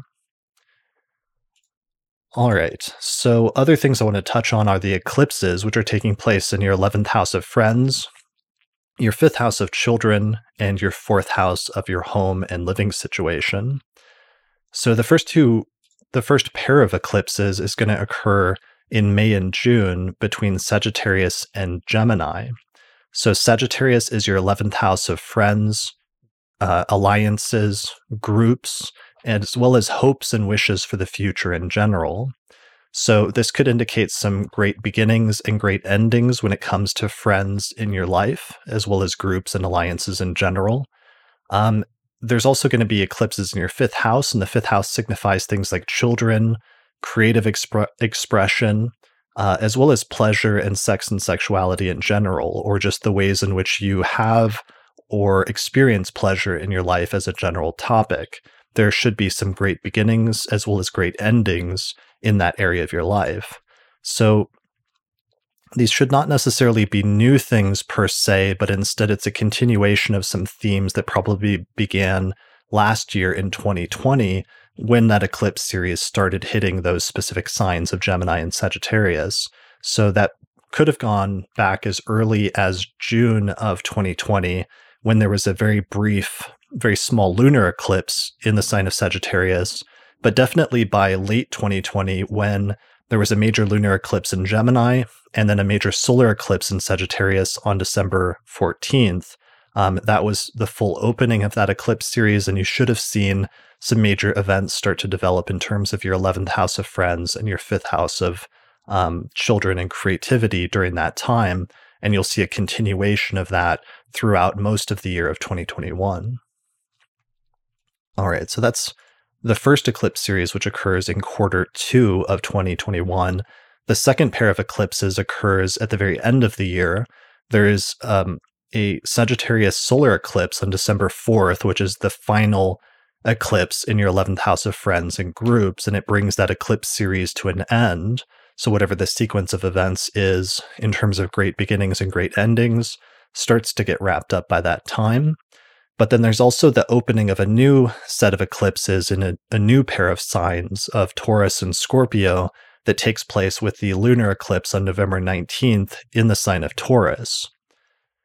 So Taurus in your chart, as we talked about earlier, is your 4th house of your home and your living situation and your parents. And the opening of this eclipse series means that there's going to be even more attention that shifts towards and more of a spotlight that shifts towards your 4th house of your home and living situation and private life, as well as your relationship with your parents, starting at the very end of 2021. And this is actually going to open up a series of events that's going to, and a series of eclipses that's going to bounce back and forth between your 4th house of your home and private life and your 10th house of your career and your public life and overall life direction that's going to play out over the course of 2022.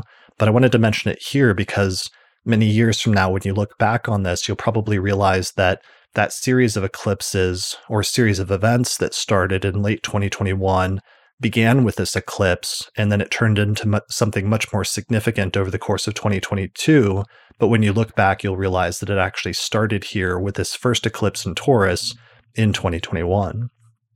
So pay attention to that, as it will potentially snowball into a much bigger thing by early next year. All right, so those are the eclipses. There's only one other thing I meant to mention in terms of major transits in this overview of 2021, and that is the Jupiter ingress into your 2nd house when Jupiter goes into Pisces in late December. So here we can see Jupiter moving into Pisces on the 28th of December, where it's going to spend most of basically the following year of 2022.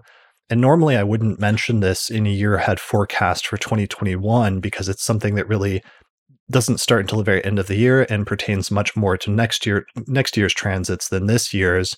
However, if you look at the ephemeris and the planetary alignments I've got here for 2021, we can actually see that Jupiter just barely dips into Pisces for a couple of months starting on May 13th. So Jupiter moves into Pisces on the 13th of May. Then it slows down and it stations retrograde in the 1st degrees of Pisces on June 20th, right there on the solstice when the sun moves into Cancer. And then Jupiter eventually retrogrades out back into Aquarius at the very end of July on the 28th. So what that means is that there's going to be this very brief 2-month preview of what Jupiter in Pisces is going to be all about for you. And I think that's going to be important to pay attention to because it's going to become a much more significant long-term theme that you're going to experience in 2022. So Pisces, for those of you with Aquarius rising, is your 2nd whole sign house. So the 2nd house is the place that pertains to money and finances and personal possessions. And Jupiter is generally speaking the planet of growth and expansion and optimism. So you could see a period of increased financial gain or positive developments in terms of your personal possessions and personal wealth during this time. It's something that's going to be much more significant in 2022, but pay attention to what happens between May and July in that specific area of your life, because if you see growth and expansion in the area of finances during that time, then that actually may be a nice preview of what's to come next year in 2022 when you have an entire year of Jupiter moving through that sign. So that's something to pay attention to and something to look forward to. All right, I think that's actually it in terms of the main transits that I wanted to highlight this year for your year ahead forecast for 2021. So good luck this year. Let me know how things go in the comment section below. And I will see you again maybe next year for the forecast for 2022. So good luck and take care. Many of the images and calendars that were used in this episode are now available as posters on the astrologypodcast.com website.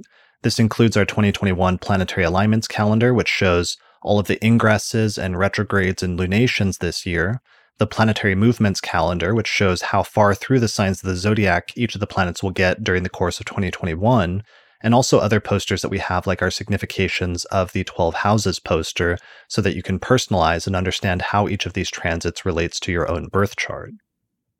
We also recently released our 2021 Auspicious Elections Full Year Ahead Electional Astrology Report, where Lisa Scheim and I went through each of the next 12 months and we picked out one lucky date, which would be good for launching new ventures and undertakings using the principles of electional astrology.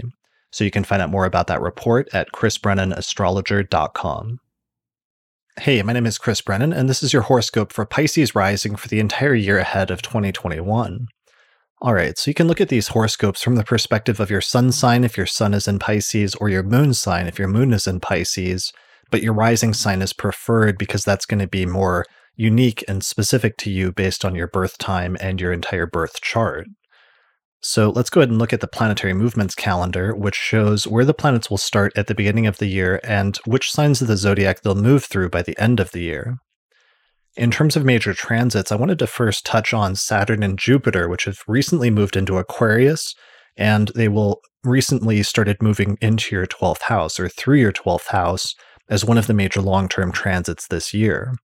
So the good news about that is that Saturn has now moved out of your 11th house of friends and groups and alliances, where it's been transiting since December of 2017.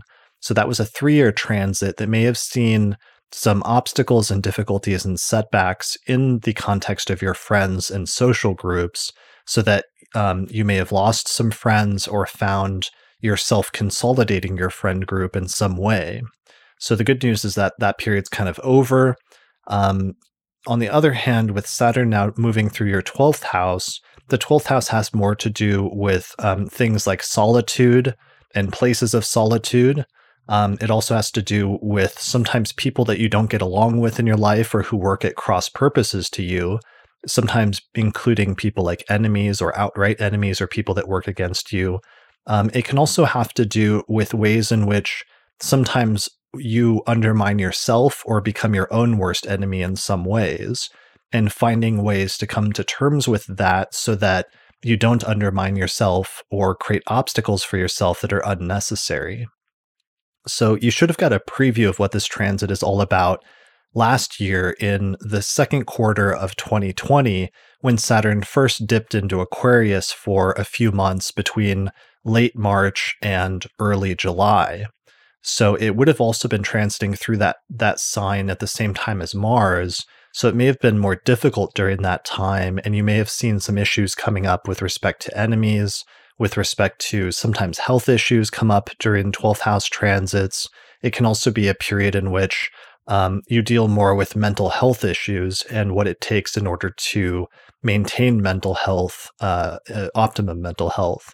So during that time, it would have been more difficult. So it's not necessarily going to be that difficult for this entire transit of Saturn through Aquarius over the course of the next 3 years, but just that it may have brought up some topics that you may see come up at different points over the course of the next couple of years.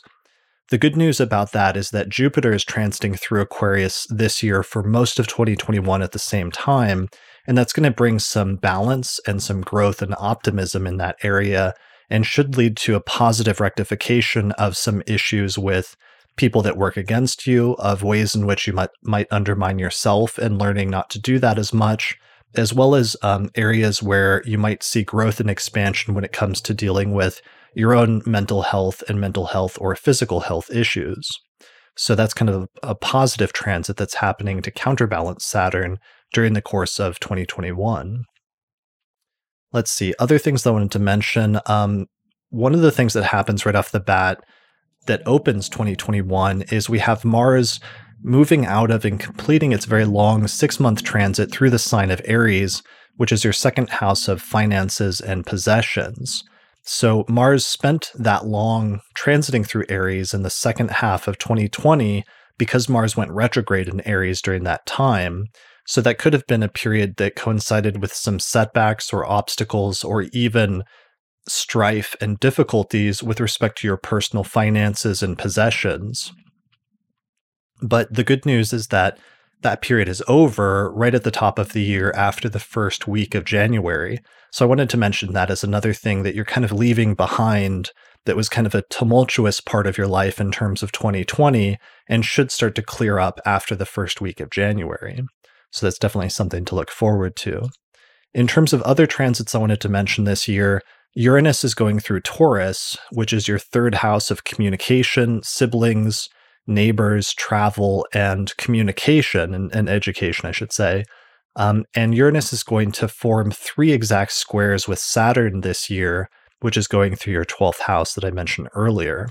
So I wanted to mention that because it's kind of an area of tension between your third house of communication and your 12th house of enemies or self-undoing. And that could be one of the primary areas of tension that you have to work out and deal with during the course of 2021.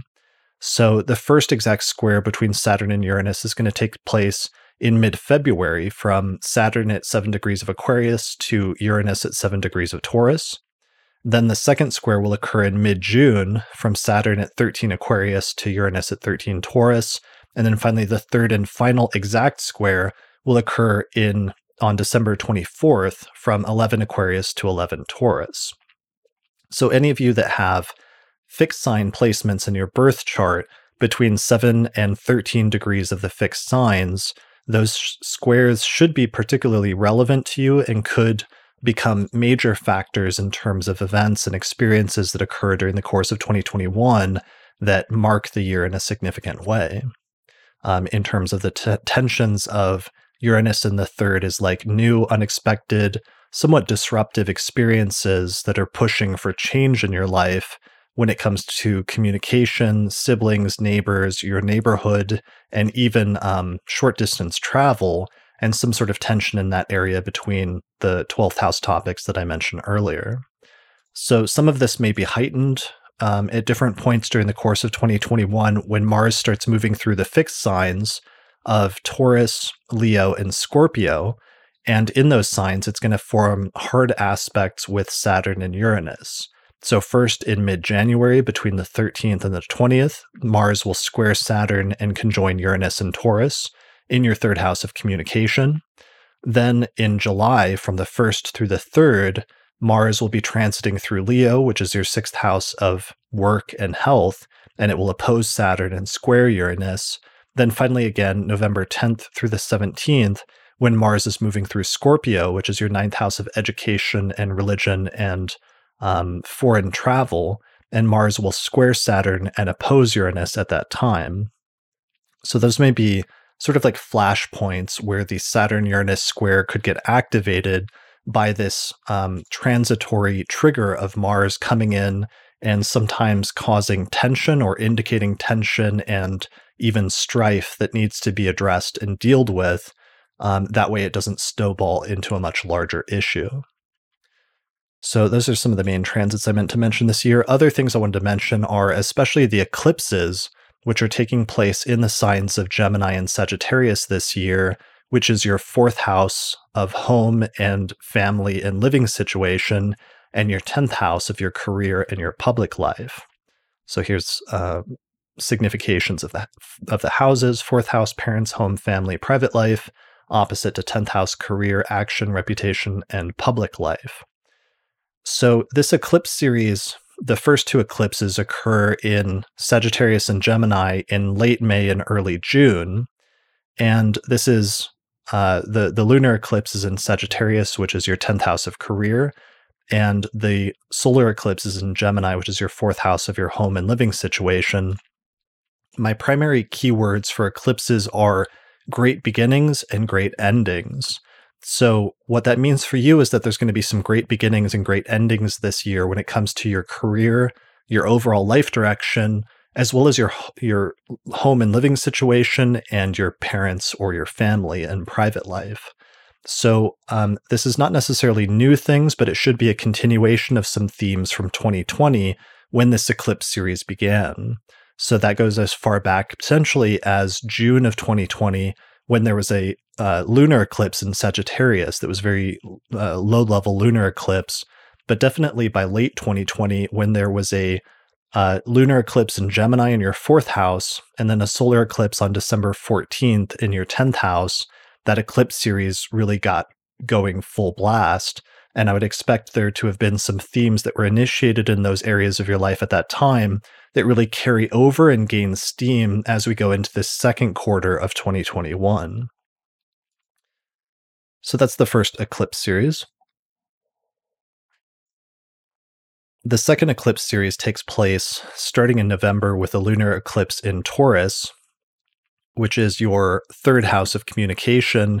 And then there's a final eclipse in Sagittarius on December 4th in your 10th house of career.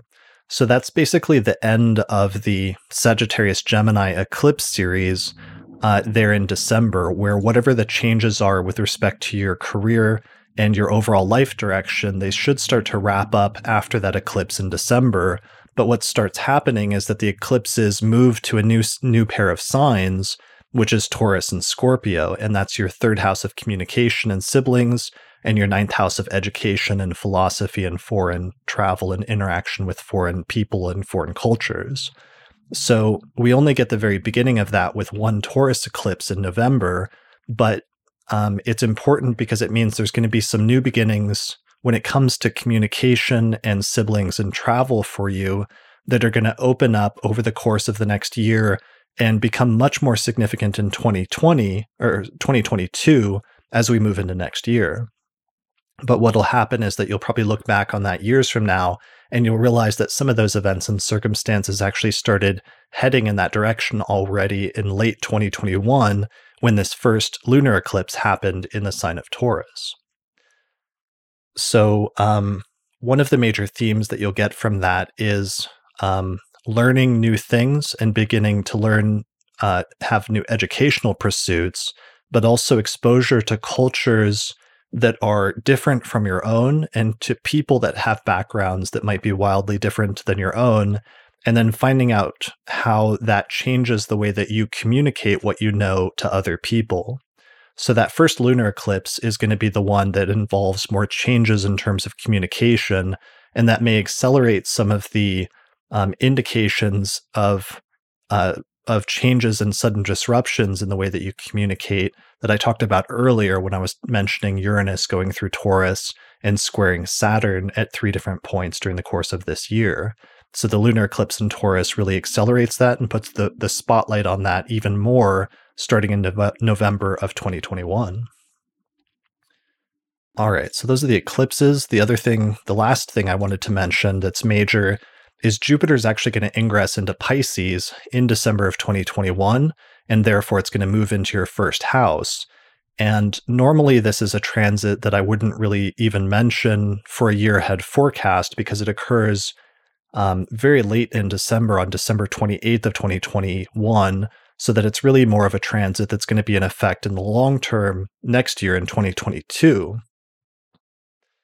However, the reason why I'm mentioning it now is because there's going to be a preview period starting way back in May of 2021 when Jupiter just barely dips into Pisces on the 13th of May, and then it gives you this little preview period of what Jupiter in Pisces is going to be all about for a couple of months. So we see Jupiter station retrograde at the 1st degree of Pisces on June 20th, and then eventually it retrogrades out and goes back into Aquarius at the end of July. So when Jupiter goes into Pisces, it's going into your 1st house, which is your house of mind and body and character and appearance. The 1st house is also the house of self. So Jupiter is the planet, it's actually your ruling planet. So it's the planet of growth and optimism and should indicate some growth and new developments and learning new things in that area. So there could be some positive developments with respect to your mind and developing new character traits or new ways of expressing what's on your mind that are positive. It could mean some positive developments with respect to your body. if there's been any negative things that you've been struggling with or dealing with respect to bodily matters or matters pertaining to your appearance, Jupiter transits can sometimes help to heal or rectify those things and set them aright so that you find new options for sort of growth and improvement and development. Self-development and self-improvement is a great keyword for Jupiter going through the first house. So I wanted to mention that because even though that transit is going to be more relevant for you in 2022, you're going to see some preview of what that's going to be all about between mid-May and late July of this year. So start paying attention to it and pay attention to any first house themes that come up in your life at that time, even if they only seem temporary or transitory, because what will happen is that Jupiter will return to that sign in December and start a much more long-term transit through your first house, which should end up being much more significant than it may have seemed at first. All right, so I think that's it in terms of the main transits that I wanted to mention for your year-ahead forecast for the entire year of 2021. So thanks a lot for watching this forecast. Good luck in 2021, and I'll see you again next year in December for the forecast for 2022. So thanks and good luck. Many of the images and calendars that were used in this episode are now available as posters on the astrologypodcast.com website. This includes our 2021 planetary alignments calendar, which shows all of the ingresses and retrogrades and lunations this year, the planetary movements calendar, which shows how far through the signs of the zodiac each of the planets will get during the course of 2021, and also other posters that we have, like our significations of the 12 houses poster, so that you can personalize and understand how each of these transits relates to your own birth chart. We also recently released our 2021 Auspicious Elections Full Year Ahead Electional Astrology Report, where Lisa Scheim and I went through each of the next 12 months and we picked out one lucky date, which would be good for launching new ventures and undertakings using the principles of electional astrology. So you can find out more about that report at chrisbrennanastrologer.com. Thanks to all the patrons that supported the production of this episode of the podcast through our page on Patreon. In particular, thanks to the patrons on our producers tier, including Nate Craddock, Marin Altman, Thomas Miller, Catherine Conroy, Michelle Merilot, Christy Moe, Ariana Amore, Mandy Ray, Angelique Nambo, Sumo Kopic, and Nadia Habhab. For more information about how to become a patron or have your name listed in the credits, please visit patreon.com/astrologypodcast. Also, special thanks to our sponsors, including the Northwest Astrological Conference, which is happening online May 27th through the 31st, 2021. Find out more information at norwac.net. The Mountain Astrologer Magazine, which you can find out more information about at mountainastrologer.com. The ISAR Astrology Conference, happening August 18th through the 22nd, 2021. More information at isar2020.org. The Honeycomb Collective Personal Astrological Almanacs, which you can find out more information about at honeycomb.co. Also, the Portland School of Astrology, more information at portlandastrology.org.